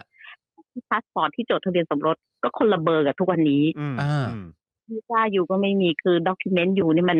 มันต่างคนต่างไปยังดีว่าชื่อนามสกุลมันยังเป็นอันเดียวกัน ครับครับ อ่า ครับ มันก็ต้องไปต้องไปพิสูจน์ตัวนิดนึง และเอกสารของเขาทุกอย่างเนี่ยค่ะ คืออังกฤษก็ออกแบบไว้รัดกุมมาก อืม เอกสารที่มันเป็นพวกอย่างเงี้ย จะต้องไปให้เขาเรียกว่า commissioner of port เป็นคน certify อีกทีหนึ่งว่าต้องไปสแตมป์แล้วก็ลงลงลายมือชื่อรับรองอีกทีหนึ่งว่า เราอะคือคนเนี้ย ตามที่เราพูดกับเขาอย่างเงี้ย จริง ครับผม ครับ อืม ๆ ก็ไปจ่ายค่าเซ็นให้เขาก็พวกนี้จะเป็นทนายอะทนายแล้วก็มาทำหน้าที่พวกเนี้ยเหมือนกับเขาก็จะสอบปากคำเรานิดนึงอะไรอย่างเงี้ย ครับ อืมครับผม แล้วก็จะเซ็นเซ็นให้พักตาว่าเป็นเรื่องจริงเป็นอะไรอย่างเงี้ยมีมีเหมือนเป็นพยานให้เราอย่างเงี้ยมากกว่าค่ะ ฮะ อืมอืมอืม แล้วถ้าสมมติว่า อ่าพอก็ถือเอกสารกลับไป มีอยู่ครั้งหนึ่งจำได้เลย ว่าไปแล้วก็ไม่เจอคนที่พูดภาษาอังกฤษได้ใช่ไหมคะ อืม ครับ ไอเราก็คิดว่าคนอื่นจะพูดได้ไง แต่คือเขาอาจจะฟังได้แต่เขาไม่ถนัดพูดเขาก็ไม่อยากคุยกับเรา ครับ อ่า ผม เขาก็เขาก็บอกแค่ว่าอยู่รอก่อนเดี๋ยวจะเดี๋ยวเขาจะกลับมา อืม ซึ่งในใจเราก็คิดอยู่นะ สงสัยต้องรอ เออ นาน อืม ไม่คือถ้าสมมตินะว่าเราต้องกรอกเอกสารอะไรพวกนี้นะถ้าเขาเรียกเงินเราอะ เออ ค่าเขียนเออเราก็คงต้องให้อะ เหมือนอารมณ์แบบอ่ะเป็นค่ากรอกเอกสารให้อะไรอย่างงี้ อ่า ใช่ไหมฮะ อันนี้มันต่างชาติมาให้เขียนภาษาไทยอย่างเงี้ย อืม แบบ อืม มันไม่รู้ภาษาไทยแล้วมันมาติดต่อเจ้าหน้าที่ที่สำนักงานเงี้ย อืมอืม ว่าอะไรวะมันก็ไม่รู้แล้วมันมาคนเดียว อืม มันไม่พาญาติมาแล้วอะไรอย่างเงี้ย อืมอืม เออทำไมมันไม่ทำให้มันเสร็จเสร็จๆไม่จ้างใครให้ทำให้จบถูกไหม อืม เขาก็ต้องอารมณ์นะครับ ทีนี้ถามว่าประกันสังคมที่นู่นมันมีความสำคัญยังไง คือมันคือเงินบำนาญนะคะ ครับ ครับ เงินบำนาญเอ่อหมายความว่าเมื่อสามีเสียชีวิตเนี่ยแล้วเขามีการส่งเงินมาอย่างเงี้ยเงินเนี่ยจะถูกส่งต่อให้กับครอบครัว ครับ แต่ผมก็ขนาดเงินบำนาญอย่างพี่เนี่ยจะได้ตลอดชีวิต อืม คือคือพี่หมวยก็คือได้ได้ได้เงินบำนาญนี้ไปตลอดชีวิตเลย เขาจะจ่ายให้ทุกเดือนจนเราเสียชีวิต อืม ในในฐานะที่เหมือนเป็นเอ่อเหมือนเป็นคู่สมรส เป็นคู่สมรสของคน ของข ข อขอองงง ของ ผู้เสีย คน ชีวิตนั่นเองอ่าครับ ผมก็คือ ก็คือเหมือนแบบเป็นการเหมือนเหมือนยกเหมือนส่งต่อให้ทางคู่สมรส อ่า ใช่ไหมฮะ แล้วก็ได้ได้เป็นเงินบำนาญเนี้ยไปตลอดชีวิตจนจนกว่าจะเสียชีวิตเลย ใช่ตอนแรกเราก็ไม่รู้ว่ามันมีอะไรวะ นี่คือกฎอะไรของเขาตอนครั้งแรกสุดนะก็คิดว่าเป็นแบบประกันสังคมบ้านเราเน้องได้เงินก้อน แล้วก็แยกย้ายกันไปเนาะ อืม ฮะ อืมอืม เออเราก็พอพอไปติดต่อเนี่ย เขาก็บอกมาว่า เนี่ยเขาเรียกว่าเป็น survival pension fund ส เรา วา ว่า ยโลเพนชั่นฟันคือบำนาญสำหรับสำหรับผู้ที่ ผู้ ผู้ ที่ ที่ยัง รอดอะ อยู่อ่ะ ว่างั้นดีกว่า ผู้ผู้ เออ ผู้ที่ survivor ผู้หญิงต้อง อ่า เออเออเออก็คือก็คือคนคนในครอบครัวแหละ ใช่ ที่ที่ ที่ ที่เหมือน ที่รอด เออครับ ผมอืม ทีนี้เนี่ยเขาก็จะดูอย่างนี้กันนะคะ ถ้าสมมติว่าเจ้าตัวเนี่ย มีมีลูกเมียเนี่ย อืม มีคู่สมรสมีลูกเนี่ยเขาก็จะแบ่งกันในระหว่างเอ่อคู่สมรสกับเด็ก อืม นะคะ ครับ เอ่อถ้าสมมติเขาเป็นโสด ก็จะไปแบ่งกันกับพ่อกับแม่และพี่น้องถ้ามี อืมครับ ผม ซึ่งก่อนแน่ใจว่าไม่มีแล้ว รัฐบาลถึงจะมาเอาไป อืม อืม คือต้องไม่มีจริง ๆ ต้องไม่มีแบบญาติ ต้องไม่ ต้องไม่หลงเหลือแบบใครที่เกี่ยวข้องเกี่ยวพันกัน อันนี้ถึงจะตกเป็นของรัฐว่า คือ งั้นดีกว่า ต้องต้องไม่มี survival ที่ว่าแล้วแหละ อ่าครับ นะฮะ ผมครับ ครับ ผมอืม แล้วก็จะมีสัดส่วนแบ่งชัดเจนนะคะ อย่างเมียสามส่วนห้าลูกสองส่วนห้าถ้าไม่ถ้าเป็นโสดพ่อจะได้ สองส่วนห้าพี่น้องจะเป็นยังไงยังไงหลานอะไรอย่างเงี้ย อืม เขาจะแผนชัดเจนเขาจะเป็น ครับผม สูตรออกมาชัดเลย อืม แล้วก็ถามเขาเรื่องการคำนวณเงินได้เท่าไหร่อะไร ครับ ก็ก็ต้องบอกว่า อย่างบ้านเราถ้าเราอายุหกสิบเนาะเราได้หกร้อยใช่ไหมเดือน ใช่ ละหกร้อยเนาะ ใช่ครับผม ถ้ายังไม่ตาย ได้ราคากับที่ยังมีชีวิตรอดอยู่หกร้อยบาทต่อเดือน ครับผม เอ่อไอ้ตัวเพนชั่นเนี่ยมันจะขึ้นอยู่กับ ไม่มั่นใจเขาคำนวณยังไงมั้งแต่สูตรเขายุบยับมาก อืม ขึ้นอยู่กับเวลาระยะเอ่อระยะเวลาในการส่งเงินเอ่อยอดเปอร์เซ็นต์ที่จ่ายไปอะไรต่างๆ อะไร อืม อย่างนี้ด้วย ครับผม ก็สรุปว่าเนี่ยสองคนคือเขาให้ลูกด้วยถูกไหมคะลูกเนี่ยจะได้ถึงอย่าง ครับผม เราจะได้ที่ประมาณเดือนหนึ่งสองพันห้าร้อยลิงกิตของพันกว่าค่ะสองพันห้าร้อยกว่ากว่าลิงกิตอะ ครับ ครับ ผม คือประมาณกี่บาทไทยอะฮะ สองพัน ถ้าคูณ คูณเท่าไหร่นะ ป ฮะ มาณสองคูณแปด คูณแปด ครับ สองพันห้าร้อยริงกิตคูณแปด สอง ตีไว้ พั แบ น บเนี้ย ห้า อืมอ่ะปาล์มลอง คูณ คูณ แป สิ ดสองหมื่น สองหมื่น สองหมื่น เดือนละเหรอครับ ใช่ เดื แต่ อ จ น ริงๆมันไม่ใช่สองพันเป๊ะๆนะไม่ใช่สองพันห้าเป๊ะๆนะมันเกินไปกว่านั้น อ่าอ่าเข้าใจเข้าใจ แต่นี่คือได้เดือนละสองหมื่น เดือนละนะ ค ครับ รับผม สองหมื่น ครับผม ลูกเท่าไหร่นะฮะขออีกทีได้ไหมพี่ ลูกลูกได้จนถึงอายุยี่สิบเอ็ด รว ใช่ ม ไหม ร ฮะ วมรวมอ่าใช่แต่รวมกันคือตีว่ารวมกันอย่างเงี้ยค่ะ แต่ อ๋อ เดี๋ยวพอถ้าเกิดถ้าเกิดเขาอายุยี่สิบเอ็ดแล้วเราก็จะเหลือเงินแค่ของเราอะไรเงี้ย อ๋อโอเค ก็คือหมายความว่ารวมกันเนี่ยก็คือเอ่อสำหรับเอ่อคุณแม่คุณลูกเนี่ยก็คือจะได้รวมกันแล้ว ถ้าคิดเป็นเงินไทยก็ประมาณ 20,000 บาท ต่อเดือน ต่อเดือน อ่าโหแต่ว่าเมื่อกี้พี่หมวยบอกของเรานี่ประมาณ 600 บาทนี่ผมงง ผมแบบผมจุกเลยนะ ส่วนอันนี้ของ ของทางมาเลเซียนี่คือ 20,000 อืม คือ ที คน นี้ ละ ต้อง เรื่องเลย อยากจะบอกอย่างนี้ด้วยว่า ไม่รู้กฎหมาย อันนี้คือของจริงคือความที่เราไม่รู้กฎหมาย ครับ ไม่ได้คาดว่าจะมีเงินอย่างนี้ อืม ครับ ถูกไหมคะรู้ใจเราก็คิดแค่ว่า อ่า เขาจะรับมีเงินประกันชีวิตของเขาเงิน อืม ส่วนต่างๆที่เรารู้ว่าเขาไปลงทุนมาอะไรต่าง อื ๆ ม ที่ก็ที่เราจะรู้แต่เราจะไม่รู้เรื่องของกฎหมายที่เป็นของรัฐบาลอ่ะ อ่า ครับ เขาจะเลี้ยงเขา ใน เนี่ยมัน ใน เป็นยังไง ในสิ่งที่รัฐจะดูแลให้เนี่ย อืม เออเราอาจจะไม่ได้ทราบรายละเอียดตรงจุดนี้ ค่ะ อืม ซึ่งซึ่งพอจริง ๆ พอเรารู้ว่ามันมียอดเงินมาอย่างเงี้ยทุกเดือนเนี่ย ครับ เราก็ถามนะว่า ให้เท่าไหร่ ให้จนตลอดชีวิตเหรอเราก็งงๆนะแล้วอ อื ยู่ ม คำนวณไงเขาก็อธิบายให้ฟัง ถึงได้กลับมาที่ว่าเฮ้ยถ้าสมมติเขามาของเงินเราสักสองเดือนเนาะ อืม เพื่อเขียนเอกสารที่จบอะ อืม ทำให้เราเสร็จ ครับ โดยที่เราไม่ต้องทำเลย อืม เราก็คงให้อ่ะ อ๋อโอเค เข้าใจฟิล เข้าใจ เข้าใจละเข้าใจละ อาเกตและ เออเออเออเออ เพราะว่าการอ่าการดูแลประชาชนเนี่ย เออ มันคือมันเหมือนว่า เวลาเราพูดกันว่าเออถ้าเราจ่ายภาษีไปแล้วมันคุ้มเราก็อยากจ่ายให้อะ ใช่ มันคงลักษณะเดียวกั อั น นนี้ก็คงคล้ายๆกัน เออ ถ้าเกิดว่าโอ้ยมากรอกมามากรอกเอกสารมาดูแลอะไรตรงนี้ให้เนี่ย เออ เออแล้วเราจะได้อย่างเงี้ยไป แต่ ยา ถ้าคุ ว ณ ๆเนี่ย คุณจะดูแลฉันไปยาวๆขนาดนี้ เออ เนี่ยเออมันก็ให้ ใช่ใช่ เออ ใช่ไหมนึกอ่ะนึกนึกภาพออกใช่ไหมคะ เข้าใจฮะ แล้ว เข้าใจฮะ บางเดือนเราอ่านไม่ออกนะ ครับ เออเราก็อ่านไม่ได้ไงเราก็ไม่ อืม รู้แล้วเขาจะพูดอะไรมาเราก็ต้องเชื่อไง อืมอืมอืมอืมอืมอืมฮึนี่คุณไอเลิฟกิงคองบอกว่า 600 บาทเนี่ยก็ประมาณ 75 ริงกิต เออโอ้ย 600 บาทคือที่ที่บ้านเราได้นะ ได้เดือนละหมาย เออ หมายถึงว่าถ้าบ้านเราจะได้ก็แบบว่าทั้งสมมติว่าทั้งลูกและเมียได้เดือนละ 75 ริงกิต ครับผมรวมกันแล้วนะเออ ครับ แต่ว่าพผมอพอเป็นของที่นั่นน่ะคือได้ 2,000 ชรา อืม เป็นเบี้ยคนชราถูกไหมคะ อืมครับผ อั ม นเนี้ยอันเนี้ยคือ คือเราไม่ต้องเราก็ยังไม่ใช่อายุหกสิบเราก็ ยังไม่ ได้ ได้ กับ อ่าครับ เป็น ผ ส ม ไ i เวอร์ อืม ก็ได้แล้ว แต่อันเนี้ยเราได้แล้วเออครับผม แล้วเชื่อไหมในช่วงเวลาสองปีที่เราไม่ได้ติดต่อกับเขาอะค่ะ ครับ ฮะ เขาทำเรื่องเอาเงินให้หมดเลย คือเขาเขาจัดการไว้ให้หมดแล้ว เป็นเงินก้อน อ๋อ คือหมายความว่าในช่วงเวลาที่เรายังไม่ได้กลับ ไป ไม่ได้ เพราะว่ามันมีเรื่องของ วีซ่าเนี่ย ก็คือเหมือนแบบ ใช่ เขาเขาก็เขาก็ยังคงคิดเงินในช่วงนั้นไว้ให้ อ่า ใช่ไหมฮะแล้วเขาก็มอบเป็นเงินก้อนให้ก่อน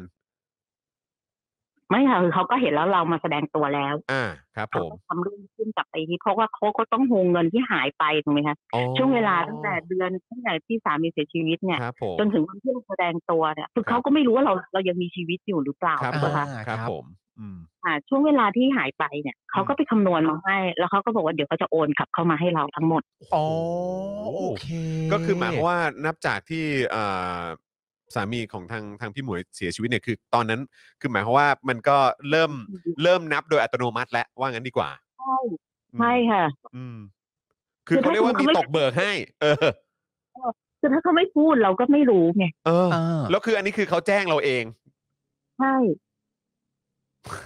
ไม่เขาเขาก็มีหน้าที่ต้องแจ้งอ ก็ ยู่ ใช่ แล้วแหละ ไง แต่ว่าเราอ่ะจะอึ้งไงเข้าใจป่ะเพราะว่าเราอยู่ใน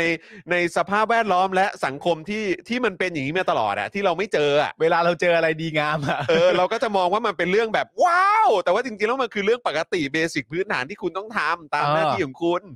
แล้ว ใช่เขาเป็น อ๋อ ข้าราชการเขาก็บอกกับประชาชน เพราะว่าเรายูนะมีสิทธิ์อย่างนี้อย่างนี้อย่างนี้ เออ ยูก็ เออ รออยู่นะเอกสารมาตามนี้ แล้วเดี๋ยวยูก็อยู่เฉยๆเดี๋ยวเงินมันจะไปหายูเอง เป็นข้าราชการที่แจ้งสิทธิ์ให้กับประชาชนว่าพวกคุณนะสมควรจะได้พวกพวกคุณนะมีสิทธิ์ได้รับสิทธิ์อะไร บ้าง น่ารักจังเลยนะฮะ แล้วแล้วมันจะไม่ Amazing นะคะ ครับ ถ้าหากว่าเขาข้าราชการมาเลเซียคุยกับประชาชนมาเลเซีย อืมอืม แต่เราเป็นภาพอะ เราเป็นชาว อ๋อ ต่า โอง เค ชาติแล้วเขา โอเค เขาก็เขาก็เหมือนแบบ ภาพเราเป็นกะลีนึกภาพเราเป็นเมียนมาไปอ่ะ อืมใช่ใช่ใช่เออสมมุติว่าเป็นเป็นแบบเหมือนแรงงานต่าง สมมุติเป็นบ้านเราอะเนอะ ครับ เออแล้ว อ่า เป็นแบบเหมือนแรงงานต่างด้าวแล้วไปติดต่อกับหน่วยงานราชการอ่ะ อ่า น่าน่าจะวุ่นแล้วต้องใช้เวลาทั้ง ครับ วันอ่ะ พี่หมวยอันนี้อยากรู้เพิ่มเติม ถ้าเกิดว่ามันเป็นสมมติเป็นเรื่องบังเอิญว่า พี่หมวยเกิด ไม่ไปแสดงตัวเลยอย่างเงี้ยฮะ อืม แล้วเงินก้อนนี้มันจะไปถูกทำอะไรทราบไหมฮะ จริง ๆเขาก็ตามไปที่ลูกไงคะ อืม อ๋อโอเค คือเขาก็จะตามจนจนเจออ่ะแต่ถ้าเกิด อ่จ ว่าน กว่าจะไม่มีสวาย จนกว่าจะไม่มีสบายเวจริงๆเออถ้าเกิดไม่มีอันนั้นก็อืม ลูกก็ยังมีสวายว่าจนถึงอายุยี่สิบเอ็ด อ่า ครับ อ่า ครับ คือ ครับ คือในกรณีที่ถ้าเกิดว่าเหมือนแบบยังไม่ได้ติดต่อไปเขาก็จะตามอ่ะจนถึงที่สุดอ่ะว่างั้นดีกว่า อ่า เพราะไม่งั้นยังมีพ่อแม่พี่น้องเขาอีกเนาะ ม อ๋อโอเค มอืม โอเคโอเค หมายถึงว่าของทางตัวผู้ส่งส่งส่งเอ่อส่งเงินอย่างเงี้ยค่ะ ครับ ทีนี้อีกอันหนึ่งที่บางคนอาจจะงงว่าเฮ้ยแล้วเราทำไมต้องไปตื่นเต้นกับไอ้เรื่องเงินบำนาญ อืม ครับ คือจะบอกว่านี่มันเป็นบำนาญประชาชนนะคะ เพราะว่า ครับ สามีเขาทำงานบริษัทเอกชน อืม เขาไม่ได้เป็นข้าราชการนะคะ ครับครับ อ่า เข้าใจ โอ้ ใช่ไหมคะ อืม เข้าใจเลยครับ เขาไม่เคยรับราชการนะคะ ครับผม บ้านเราอ่ะคนที่จะได้บำนาญเนี่ย ต้องเป็น มั มัน นคื คือ อการ ใช่ การนะคะ อืม อันนี้คือเป็นเหมือนบำนาญของประชาชน บำนาญของประชาชน ใช่ บำนาญของเอกชน เออ งงไหม โอ้ สุดยอด ไม่ไม่งงก็ได้ครับ ไม่งงดีก ว่าฮะชอบฮะ เขา ผมงงกับความปกติของเขาอะครับ เออ นะฮะ เมื่อ เมื่อกี้คุณเบียร์บอกมา โอ้โห นี่อะไรนะ เออ เดี๋ยวเดี๋ยวของคุณเบียร์พิมพ์มาว่าอะไรนะ เมื่อกี้ผมชอบมากเลย เฮ้อ ความปกติของเขาเนี่ย นี่มันดีจริง ๆ นะครับ คือณตอนที่พี่หมวยเล่ามาทั้งหมดเนี่ย เออ ผมเชื่อว่าทั้งผมและคุณจรและคุณผู้ชมอ่ะ ครับ มีคำถามในหัว และยังไม่ได้ถามอยู่ตลอดเวลาว่าสามีพี่หมวยรับข้าราชการอะไร เออ คือทำงานเป็นอะไรเนาะ เออ ใน ในส่วนของงาน แล้ ราว ช สุด การ ท้ายมาจบที่ เออ อ๋อไม่ใช่ ใช่ เป็นเอกทำงานเอก อ ช ยู่ น โรงงานธรรมดาค่ะทำงานอยู่โรงงานธรรมดาเลยโรงงานไฟเอนจิเนียร์เป็นเป็นก็เป็นวิศวกรโรงงานนะคะ อืม ครับผม โอ้โห แล้วก็เหมือนแบบก็คือจ่าย จ่ายเอ่อประจ่ายประกันสังคมไปอย่างเงี้ย เรื่อยๆเรื่อยๆเรื่อยๆเรื่อยๆเรื่อยๆอืม ก็จะได้เงินแบบนี้ ฉะนั้นคนก่อนที่นั่นเขาจะไม่ดิ้นรนเข้าไปเป็นราชการไงไม่รับ อืม ราชการไม่มีความจำเป็นจะต้องเลยเข้าไปรับราชการอะเขาก็ อืม ออกมาอยู่เอกเขาก็อยู่บริษัทเอกชนถ้าหากว่าเขาอยากจะอยู่แบบนั้น ครับผม เพราะว่า อ่า ข้าราชการก็จะได้บำนาญแบบข้าราชการ เอกชนก็มีบำนาญประชาชนแบบอย่างเงี้ย อืม อ๋อ โอ้โห สุดย คือ อ ทุ ด กคนจะมีตังค์ ครับ ก็คือ ส ห รุป มายความว่า ว่า พอพอเกษียณไปคุณต้องมีเงินน่ะ อ่า ตราบเท่าที่คุณส่งเงินให้รัฐบาลนะ อ่าอ่าครับผม ฮะ ก็คือคุณ participate อะ ครับ อืม ค่ะถ้าคุณส่งเหมือนกับถูกคุณยอมเสียภาษีเมื่อคุณแก่ตัวรัฐก็เลี้ยงดู อ่า มั มันต้องอย่างนี้สิ ทุกสาขาอาชีพใช่ไหมฮะ ทุกสาขาอาชีพที่ถูกกฎหมายใช่ไหมฮะ เออ ใช่เพื่อนไปเป็นอาจารย์อยู่ที่มหาลัยรัฐนะคะคเขารับ สอนมาสิบหกปีละเขา ครั ก็ บ เล่าให้ฟังว่าอุ้ยถ้าเป็นคนโลโก้คนโลคนโลโลโก้นี่มันก็คือหมายถึงคนมาเลเซีย ครับ ถ้าโลโก้เนี่ยเป็นเป็นราชคำรับราชการที่นั่นเนี่ย พอสักอายุห้าสิบเนี่ยอ่ารัฐบาลก็จะเริ่มให้เข้าไปทำเทรนแบบเปิดเทรนนิ่งละ อืม ฮะ ว่ายูถ้ายูเกษียณยูอยากจะไปทำอะไรบ้าง อยากจะไปลงทุนเล่นหุ้น อยากจะไปปลูกผักสวนครัว อยากจะไปเปิดร้านค้า อยากจะไปทำธุรกิจเอกชน หรือไอ้ยทำธุรกิจส่วนตัวหรืออะไรก็แล้วแต่เขาก็จะมีหลักสูตรให้ให้ข้าราชการเขาเป็นไปเรียน อารมณ์ว่าเหมือนมาช่วยวางแผนให้ อ่า เพราะว่าบางคนที่รับราชการตลอดชีวิต พ อเกษียณมีเงินก้อนแต่ไม่รู้จะเอาเงินไปทำอะไร พอใครมาชวนชักชวนอะไรไปก็หลงเชื่อถูกปะคะ อ่าฮะอันนี้ หรือ เขาก็ว่าถ้าจะไปลงทุน เขา ทำ เขา ร้ ก็เหมือน ค้า ช่วยช่วยดูแลให้ เออ ใช่ นี่เรากำลัง เขา พู บ ด อก ในภาวะว่าเกษียณแล้วมีเงินนะฮะ อย่างแรกในยคุณต้องเกษียณแล้วมีเงินก่อน ก่อนจะถูกชักชวนไปหลงผิดได้เนี่ยคุณต้องมีเงินก่อนนะ ถูกต้องครับ โอ้ดีจังเลยนะฮะ โอ้โหคุณอ๋อคุณคุณเอ่อกนกจันทร์ใช่ไหมบอกว่าโอ้โหได้กลิ่นความเจริญ โอ้โห ได้กลิ่นความเจริญ เออเนี่ยคือนอกจากว่าเจ้าหน้าที่จะคุยภาษาอังกฤษได้แล้ว แล้วก็ดูแลเรื่องของเอ่อรายละเอียดผลประโยชน์ต่าง ๆ ให้จนถึงที่สุดเนี่ยนะฮะก็คือแบบทุก ๆ อย่างก็เหมือนแบบมีประสิทธิภาพมากใน ให้ การ คำปรึกษา ให้ ด้วย คำป อ่ะ รึกษาด้วย อืม โอ้โห ทีนี้แบบตอนแรกเนี่ยกะว่ายังตอนนั้นยังเปิดบัญชีธนาคารตัวเองไม่ได้ในชื่คอรับ ตัวเองไม่ได้เพราะว่าโอ้โหจะเปิดธนาคารที่นู่นยากมาก อ่ะ ยาก ครับ มาก ผม ก็เลคยรับ กะ ผม ว่าจะให้ให้ทางทางประกันสังคมเนี่ยเขาโอนเงินให้บัญชีลูกไปก่อน ครับผม ทีนี้ประกันสังคมก็เลยบอกว่าเฮ้ยยูไม่ได้บอกเงื่อนไขนี้มาตั้งแต่ต้นการที่ยูจะทานเฟอร์ชื่อเงินของยูเนี่ยไปให้คนอื่นถึงแม้จะเป็นลูกก็ตามเนี่ย อืม ต้องให้ตำรวจรับรอง อืม อืม ต้องให้ตำรวจรับรอง ใช่รับรองการจะแบบเหมือนกับวีลลิ่งของเราอย่างเงี้ย ครับ โอ้ย ตำรวจจะต้องเป็นพยานอีกคนนึง โอ้นี่ ก็ให้ไปเซ็นที่ นี่ถ้าเกิดเป็นบ้านเรานะ เออ นี่บอก อ๋อ นี่ต้องไปคุยกับทางตำรวจเหรอครับ เอาทำไมทำไมต้องคุยด้วยอ่ะเนี่ยตื่นเต้นเลย ของของเรานี่ก็จะแบบว่า สะดุ้งเลย เอาจริง เหรอ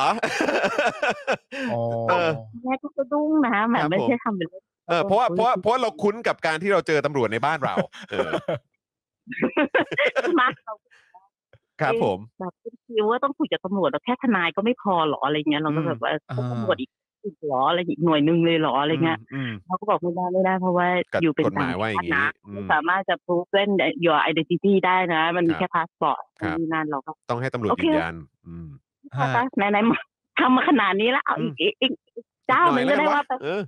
ไปหาตำรวจ ครับ ไปคุยกับตำรวจตอนแรกเราก็อธิบายแบบไม่มีหลักฐานด้วยตอนแรกก็ก็คือเอกสารไม่ค่อยครบอะค่ะ ครับ ตำรวจก็เขาก็ถามถามถามเราก็อธิบายเล่าให้เขาฟังว่าเหตุการณ์มันเกิดขึ้นตั้งแต่ปีเก้าหนึ่งเก้าสองศูนย์หนึ่งเก้ายังไงอะไรมา อืม จนกระทั่งเปิดแล้วเราก็มาถึงตรงนี้แล้วเขาสั่งให้เรามาทำตรงนี้ตำรวจเซ็นให้อ่ะ เซ็นให้เลย ใช่ใช่เซ็นให้ กลับบ้านได้ เออ คือเราก็บอกเขาหนึ่งสองสามสี่อธิบายว่าเริ่มต้นยังไง ใช่ มาถึงตรงนี้ยังไง ใช่ เขาก็ ใช่ อ๋อโอเค แล้วก็เซ็นให้ ทำไมครับพี่หมวยกำลังจะอยากบอกว่าอะไรล่ะครับ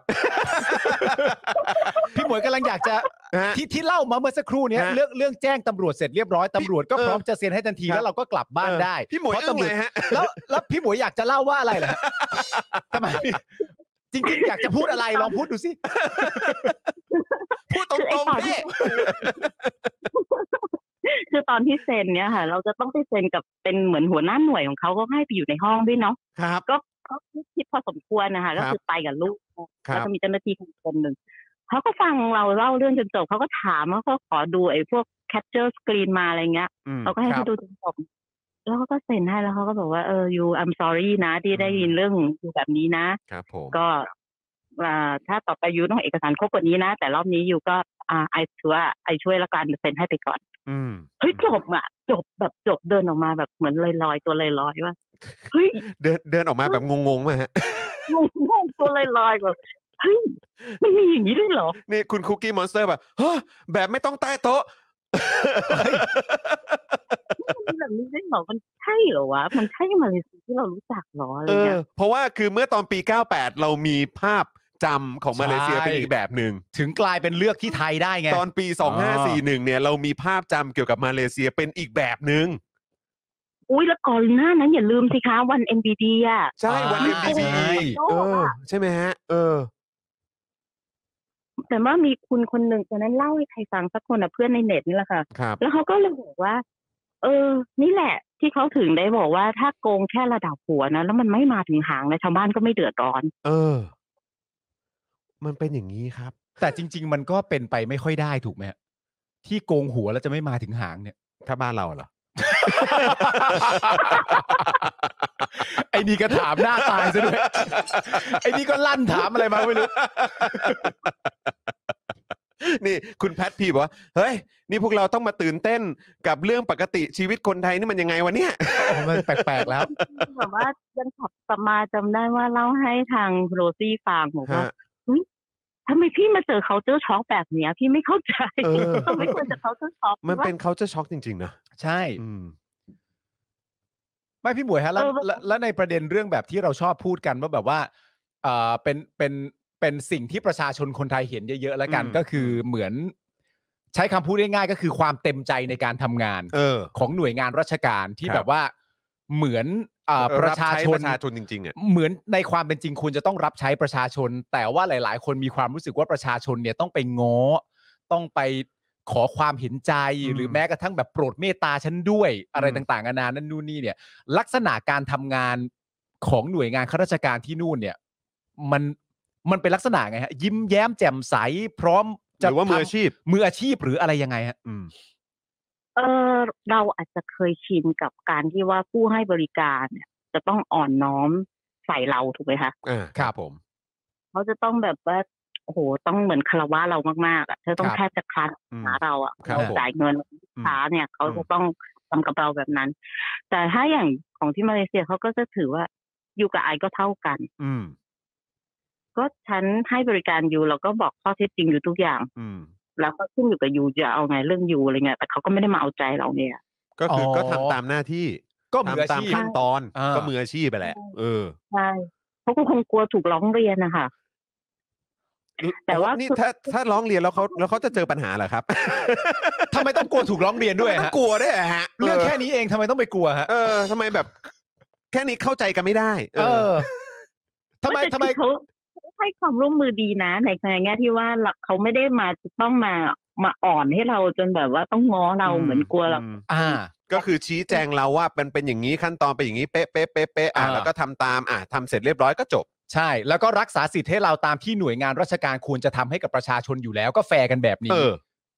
โอ้ฟังดูปกติจังเลยนะ ถ้า ฮะ พูดเรื่อง culture shock นะคะ อืม ถ้าพูดเรื่อง culture shock เนี่ยไป culture shock กับที่สถานีตำรวจ อืม แต่ถ้าจะพูดเรื่องว่า เออเออเราเรามีความรู้สึกว่าเขาคิดเราเท่ากันเนี่ยก็คือ เราไม่ต้องมี connection น่ะ อืม อืม แล้วเราก็ไปถึงเราก็ติดต่อได้อะเราไม่จำเป็นจะต้อง รู้จักใคร เออคนสัมภาษณ์คุณไปก่อนทางโน้นก่อนเดี๋ยวอีกสองวันมาใหม่อะไรเงี้ยไม่มีอ่ะ อืม อื อืม ม อันนี้คือดำเนินการให้เลย ทันทีแล้วแม้กระทั่งคุณเป็นชาวต่างชาติด้วย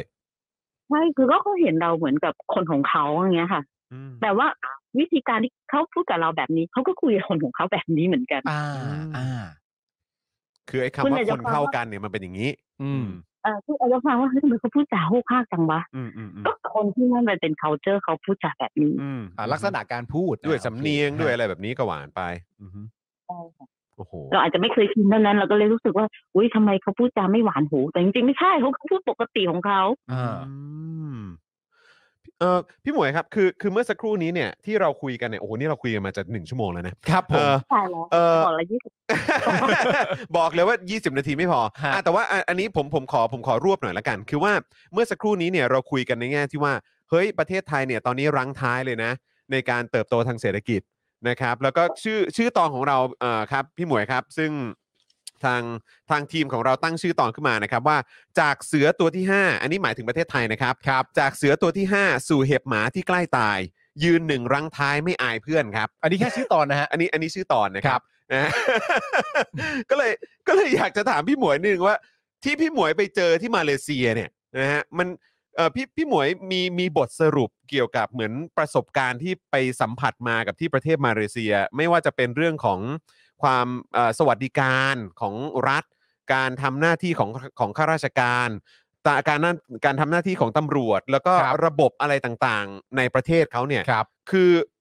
มันแล้วแล้วมองย้อนกลับมาเมืองไทยอ่ะในส่วนตัวพี่หมวยเองอ่ะคิดยังไง เพราะตอนปี 98 หรือปี 2541 เนี่ย พี่หมวยไม่ได้มีความคิดกับมาเลเซียแบบนี้ ใช่ แล้วก็มองเมืองไทยอีกแบบหนึ่ง อืม ณ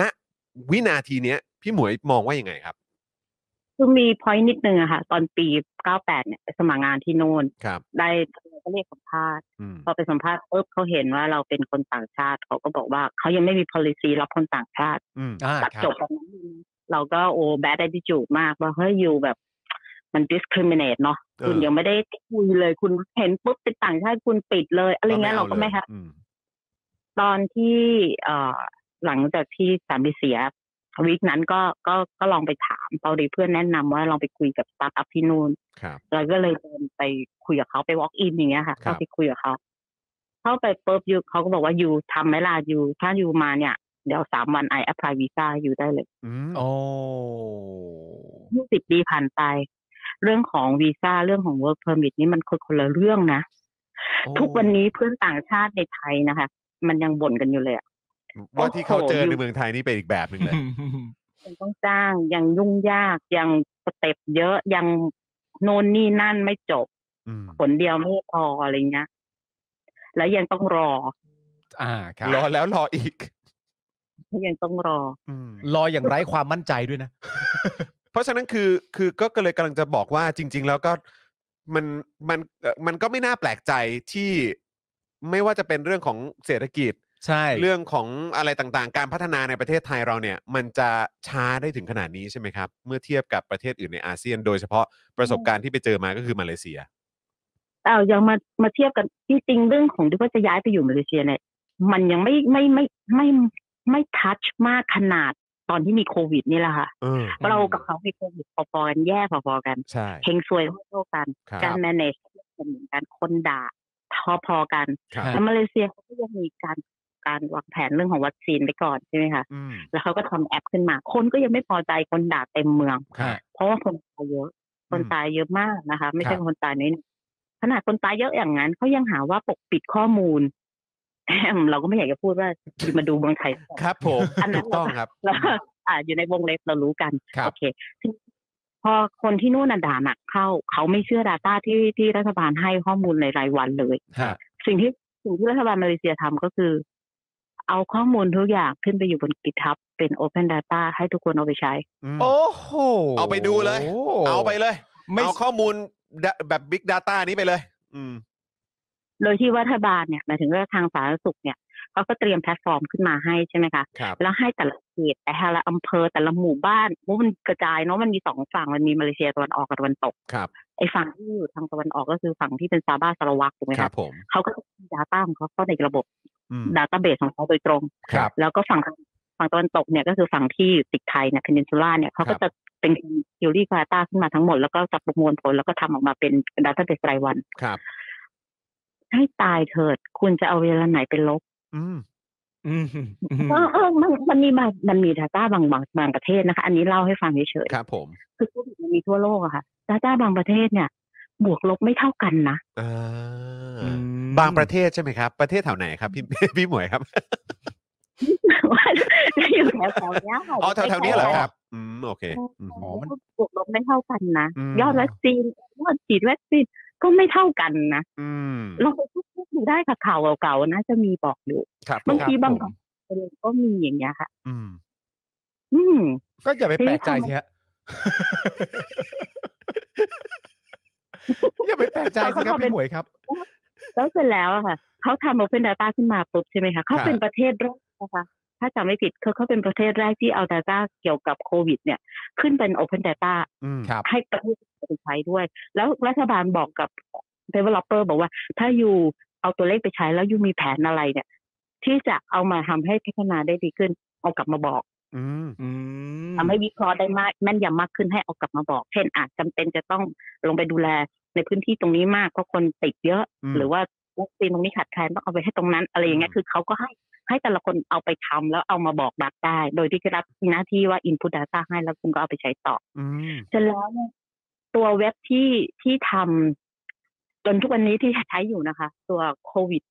เอ่อชื่ออะไรนะโควิดนาวมั้ง อืม โควิดโควิดนาว .com เอ่อ .dot malay อะไรจำตอนนี้ตอนนี้ลืมชื่อไปแล้วอะค่ะ ครับครับ เออ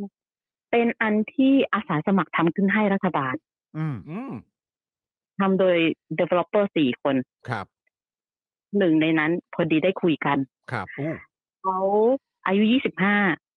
มาทำงานอยู่เมืองไทย อ่ะ คนมาเลเซียเนี่ยแหละค่ะ ครับ ใช่เขาเป็น developer แล้วคือเขาบอกว่าตอนแรกคือเป็นการออกมาทำงานต่างประเทศของเขาครั้งแรกในชีวิตว่ามาอยู่เมืองไทย โอ้โหแหมเลือกเลือกได้เหมาะมาก ฮะ เขาคิดว่าเขาจะได้ไปเที่ยวตรงนั้นตรงนี้ที่ไหนได้เป็นโควิดไทยก็ล็อกดาวน์ อืม อ่า ไปไหนไม่ได้อีก ไม่มีใครทำก็เลย อืม มานั่งทำเนี่ย ก็ไปรวมกับคนที่เขาคุยกันในเน็ตสี่คนอ่าเป็นมาเลเซียทั้งหมดนะคะสี่คนเป็น developer พร้อม end back end อะไรเงี้ย ครับ แล้วก็ทำเว็บขึ้นมาแล้วก็เอาไปให้รัฐบาลใช้ แล้วรัฐบาลก็ใช้ด้วยนะเฮ้ยเขาไม่ประมูลอ่ะ อืม เขาไม่มีจัดซื้อจัดจ้างอ่ะ อืม เด็กกลุ่มนี้ก็ไม่ได้เงินนะ ครับ อือฮึ เอ้าแล้วแล้วแล้วทำไมรัฐบาลเขายอมก็ไม่รู้ อืมอืม ไม่มีจัดซื้อจัดจ้างเลยอ่ะ โอ้โห พี่หมวยจะบอกว่าเขาไม่เปิดช่องเหรอฮะ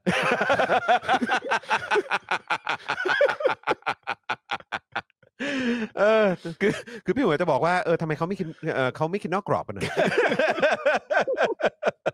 เออแบบลองใช้แบบไทยโมเดลไหม เอออ อะไรอย่างเงี้ย ลองดูไหม เออ เอาขึ้น Data ไหม เอออะไรอย่างเงี้ย โอ้ยเข้าใจเลยนะว่าทำไม ครับ พี่หมว ผ ย ม ถึงแบบว่าเจอเอ่อ ฮู้ culture shock คือฟังแบบนี้แล้วก็แบบโอ้โหแบบเราก็คือถ้าเราเป็นพี่หมวยก็คงอึ้งเหมือนกันละครับ ใช่ เออนะอันนี้มันก็เลยเป็นเหตุที่แบบว่า พี่หมวยครับ ผมรบกวนแล้วพี่ช่วยมาเล่าให้ฟังในรายการหน่อย คืออยากรู้ฮะ เออ เพราะว่าเห็นพี่หมวยโพสต์ในทวิตเตอร์แล้วเราก็มีความรู้สึกว่า เป็นเราเราก็ช็อกครับ อืม เราก็เลยมีความรู้สึกว่า อยากได้รับการบอกเล่าจากพี่หมวยซะหน่อย อืม แล้ววันนี้ก็ได้อะไรต่างๆนานาเพิ่มเติมไม่ใช่แค่ประเด็นของหน่วยงานราชการเท่านั้นแต่เป็นประเด็นของสถาบันการศึกษา ครับผม ระบบการศึกษาโดยรวม อื ระบบตำรวจ เออ มีคนถามว่ามาเลเซียประกาศพรกฉุกเฉินไหมอ่ะ เออ เออเขาประกาศไหมครับพี่หมวยครับ มีไหมฮะพี่ ฮะ เขาน่าจะมีเหมือนกันแต่เขาน่าจะลิฟต์ไปนานมากแล้วอ่ะ อ่า อ่าเขาไม่ประกาศนานๆแล้วต่อไปเรื่อยๆอย่างนี้ยเขาไม่ทำใช่ไห เอ ม อถูกไม่แนวเลย บ้านก็คงด่าพ่อด่าแม่เอาแน่เลย เออ ตลกติด นี่ ค่ะ นี่ประเทศเขานี่เวลาด่าแล้วมันมีผลเหรอครับ เออ และยิ่งแบบพี่หมวยมาเล่าให้ฟังอย่างเงี้ยแบบว่าเอ้ยข้าราชการเวลาเขาทำงานเขาต้องทำงานกับประชาชนอย่างเป็นมืออาชีพ เออ เพราะเขาจะกลัวจะโดนแบบเรื่องร้องเรียนอะไรต่าโดนร้องๆกั ง น เรีย นะ นเออ ซึ่งแบบอันนี้เป็นเรื่องที่น่าแปลกใจมาก ครับ นะทำไมคิดว่าร้องเรียนแล้วงานมันจะเดินเหรอ่ะ โถ คิดว่าร้องเรียนไปแล้วเรื่องมันเดินได้เหรอ่ะ you know Thailand โถ โถ่เอ้ย โถเอ้ย ให้ไปเดินงานแม่งเดินเล่นเลย คนอยากรู้เนาะคนมีคนละครึ่งไหม มีกู้เป็นล้านล้านๆเล็งไหม เออ ครับผม ครับผม โอ้โห แหมนะฮะแต่ว่าก็ดูท่าทางแล้วไอ้คำว่า civil servant เนอะ ใช่ เออของคำว่าข้าราชการของเขาที่นั่นนี่มันคือการแบบทำหน้าที่อย่างเป็นมืออาชีพอย่างแท้จริง ใช่ นะครับแล้วนี่คือขนาดว่าเป็นชาวต่างชาตินะไปติดต่ออะไรต่างๆ แล้วมันยังแบบยังขนาดนี้เนี่ย ครับ โอ้โห ก็รู้สึกว่า ว้าว ใช่ ก็มาเลเซียทุกวันนี้อาจจะไม่เหมือนกับที่เราเข้าใจเมื่อนานมาแล้วก็ได้นะ ใช่ครับ อืม แล้วเนี่ยครับพี่หมวยมี ADB คาดการณ์ไว้ว่ามาเลเซียจะเอ่อเศรษฐกิจเติบโตขึ้น 6.0%ด้วยเนี่ย แต่ว่า ค่าของชีพก็ถูกกว่าเราค่ะ ค่าของชีพ ถึง ป็ ได้ นไง เงินเท่าเรา ค่าของชีพก็ถูกกว่าเรา ถึงเขาได้เงินเท่าเราอ่ะเขาก็อยู่สบายกว่า น้ำมันเติมไปลิตรละสิบหกบาทเนี่ย อันนี้พูดให้เจ็บทำไม ฮะโทษที อ๋อ เป็นข้อมูลขอบพระคุ ทำ ณ ไม ครับ ทำไมทำไมเอ่อพี่หมวยต้องซาดิสกับเรา ด้วยฮะเออครับผม พรุ่งนี้น้ำมันขึ้นราคานะคะ ทุกคนข่าว โอ้ย ดีค่ะ หมายถึงที่มาเลยหรือที่ไทยครับ ที่ไทยอ่ะ ข่าว ครับ ข่าครัวบ ที่ไทย ผม ค่ะ เป็นข่าวดีค่ะ ของขึ้นราคาเราต้องดีใจ ครับคือคือช็อตเมื่อกี้คือเหมือนพี่พี่พี่หมวยเอามีดแทงเข้าไปแล้วนะฮะ ครับ แล้วผ ผม ม บอกอ้าวพรุ่งนี้ขึ้นราคาด้วยนะเหมือนบิดนะฮะ บิดบิด ครับ ฮะ ผมนะฮะ ค่าครองชีพเขาถูกกว่าเรา เมื่อ ถึ กี้ ง ด้า แม้ มมี ว่า ดนะไม่ใช่แฮนด์แฮนด์มอไซค์ เออถึงแม้ว่าจะได้เงินเท่ากันก็เขาก็สามารถจับจ่ายใช้สอยได้คล่องมือสบายกว่าเราแหละ อ่า นะครับผมส่วนพรุ่งนี้ก็คือค่าน้ำมันเราก็จะขึ้น ประเทศไทยนะ ประเทศไทย เออครับผม ขอบคุณครับพี่เหมือคุณครับ